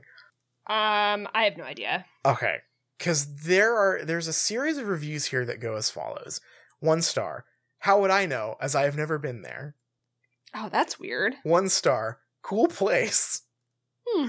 One star. Don't really like Harry Potter. More of a Doctor Who fan, really. That's right. Uh, this guy had uh, uh, uh, more of a, an interesting story, though. In the intro video to the tour, they use footage from a movie that is never released, claiming you have a great legacy while proving without a doubt that you do not is extreme hypocrisy. Now, do you have any idea what this could be referring to? No, what? So keep in mind there are two studio tours. I'm intrigued though. so so there are two studio tours. One of them is the uh the London one, which is like just Harry Potter. hmm Another one is in Universal Studios LA, I believe, or like it's it's a section in there. Now, what else does WB have that could possibly have incensed this man? I don't know. Footage from a movie they never released, claiming you have a great legacy. Without a doubt that you do not is extreme hypocrisy. Don't support a movie studio who don't respect their directors. Three shots from the Justice League we never got to see. no. You've got to be kidding me. No, please. Release the Snyder cut. Oh my god. Johan says, one star. Selfie sticks everywhere. Is that really the fault of the establishment? Absolutely. They should slap it. Those they should they should have a wizard no come out. selfie sticks No, allowed. th- that, those are not real wands. selfie sticks don't even work in the wizarding world. That's right. Technology. outta yeah, here. that's technology. Doesn't work. went for a security job only so they can groom us from 20 people. Not even a glass of water was offered throughout a four hour job groomer interview by so called Wilson James. I went there with 10 years of professional security experience, only to be treated like a newborn security officer. Joke, joke, joke. Stay away from this place. Don't ruin your family day with cowboys and unprofessional security officers around. What? What on earth? I guess this guy really wanted the security job at the Harry Potter place. Hmm. One star, it's okay for kids, but very static for adults and teenagers. No rides, nothing moving, boring. Yeah, it's a it's a studio tour. One star, come look at these props you can't touch, behind barriers you can't cross. No interaction or anything, terrible, totally overpriced too. What what is this guy envisioning?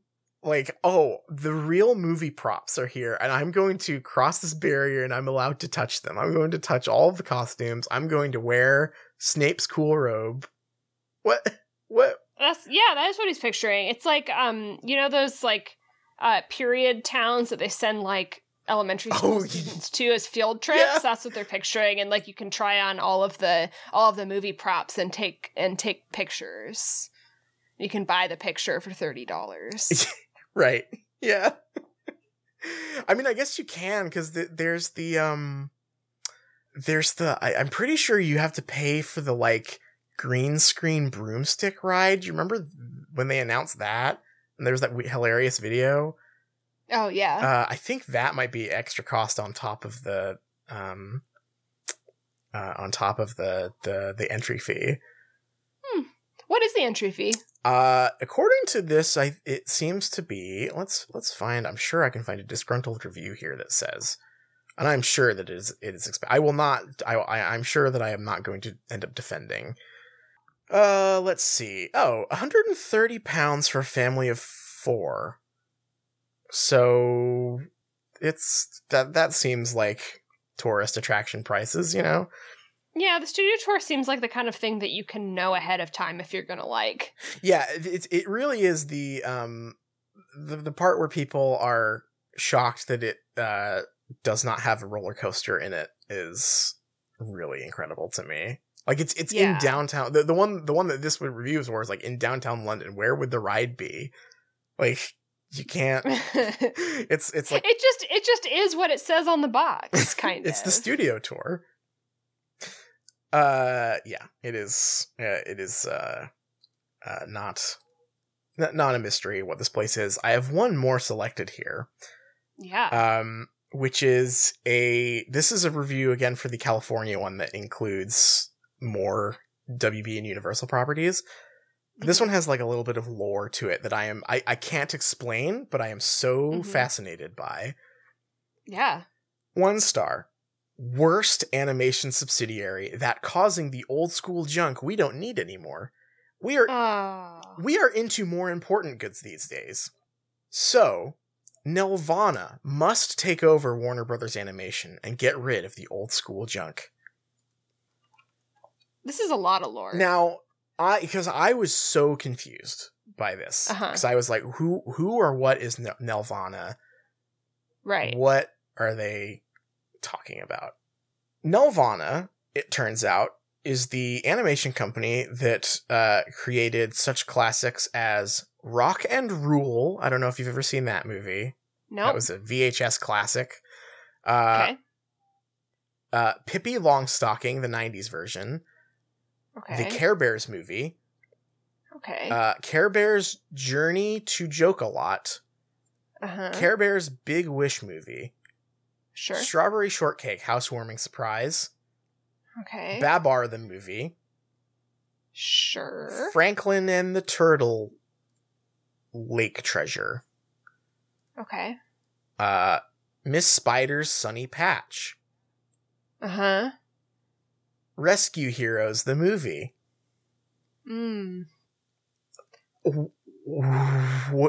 All classics. All classics. What is the beef with WB that this person has that they think specifically this is the company that must take over? And and and what is it about that um uh, that you know incredible list of uh, uh, of cartoons that they've produced that uh, leads him to think that they are above quote unquote the old school junk. What? what old school junk are they referring to? I don't know. The, uh, WB's old school junk, I suppose. Like what? I don't. I mean, they've Warner Brothers has all the Looney Tunes stuff, right? So this person, Okay. this person, maybe is this is there like Nelvana versus Looney Tunes fan lore? I hope so. Like that's the maybe the only thing I can explain here. I'm looking at their Wikipedia page. Uh, they launched a a home entertainment division. I don't think they were actually responsible for like producing these, but they did distribute the Redwall cartoon, Ah, I remember that. which fucking whipped, by the way. yeah, yeah, it did. Um, so maybe, oh, maybe I'm coming around on Nelvana here. Actually, I'm on this poster's side now. Yeah, I I would love more Redwall. They distribute Fairly Odd Parents. Sounding better and better. Uh, yeah, I oh they they do the Hotel Transylvania series. I don't know anything about that. i All I know is it is a series for Hotel Transylvania. That that's that is all I can tell you. But I am like so like I you know I I, I was talking before about how like you know I was falling down a post hole this is the Mhm. next one for me i think uh is is figuring out what is the lore here with nelvana and and w- is there a beef with wb that is long going oh oh wait no oh i nearly had an oh moment here but it has been taken away from me Mm. uh, Nelvana had a planet named after it in the Star Wars series on Cartoon Network's expanded universe series, The Clone Wars. So, That's so weird. so I was like, oh, cool. Maybe they work on Clone Wars. But no, that is not what they contributed to. Would you like to know what Star Wars cartoons they've contributed to? sure. The cartoon series Droids, Okay. the cartoon series Ewoks, Uh-huh. and the Star Wars Holiday Special. Wonderful. So I don't know That's anymore.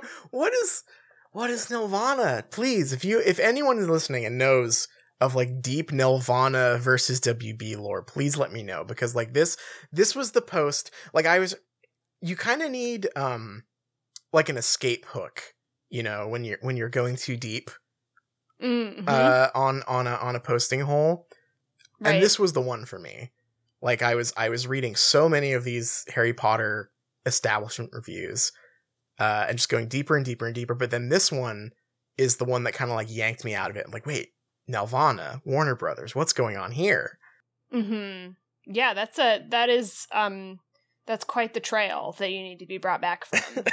and and and this one did it this one this one pulled me uh out of out of that uh out of that hole and has has uh, you know submerged me in a new one probably but i was it sounds like you need to go have a stiff drink at a Harry Potter themed bar. I need to drink some glass at a Harry Potter themed bar while a guy dressed as Snape yells at me. Sounds great. It does sound great. Oh, you know what? I'm probably lying. I probably will keep going down this hole because the the Harry Potter fandom. Oh, there was the one. There's one that I posted on Twitter was that was like the. It was for the Harry Potter themed bar in Canada. That's like not an officially licensed one. Where it was like. Mhm. you don't fuck with this fandom. We know that this isn't official. Uh this is this is garbage. Um and I feel like that's that's an energy that I will keep finding if I keep digging. once again, it's just what it says on the box, you know? You can't you can you can know ahead of time if it's if it's official. Does it have the Harry Potter logo on it? Yes or no? Uh if yes, you're probably good. If no, if you give a shit, maybe not. I don't know. But uh well, uh kind of like our first discussion. I could keep going on this one forever, but we should probably take it to the close. What do you say? Yeah. All right, our theme song is Hot McGonagall by Cheshire Moon. Huge thanks to them, as always, for letting us use that as our theme song. You can check them out on Bandcamp, and you can check us out at patreon.com slash shriekcast. Uh, we have lots of great bonus episodes for you there. Uh, we're in week two of talking about Raylo. Uh, I'll never stop. We'll never stop. Um, but no, it's always it's always a, a good time over on the Common Room episodes. Liz, what are we reading next week? We're reading chapter 14. It is called Felix Felices. I think that's how Felix it's pronounced. Felicis. Yes, it is. So that's really so we're we're almost to our I, I assume like I feel like we're close to knowing all the lore about this stupid potion that we can almost have our discussion about it. yeah. Wow. This is uh this might be two Moving right along. two back to back bangers uh for chapters maybe. I guess we'll see, huh? Yep. Well, no matter how excited you are to find out all of the lore behind Felix Felicis, please read another book. Please read another book. There's a lady there, makes ocean roar seem tame. Better know what you're after if you catch her eye. Cause this hot mama is just a cat in disguise.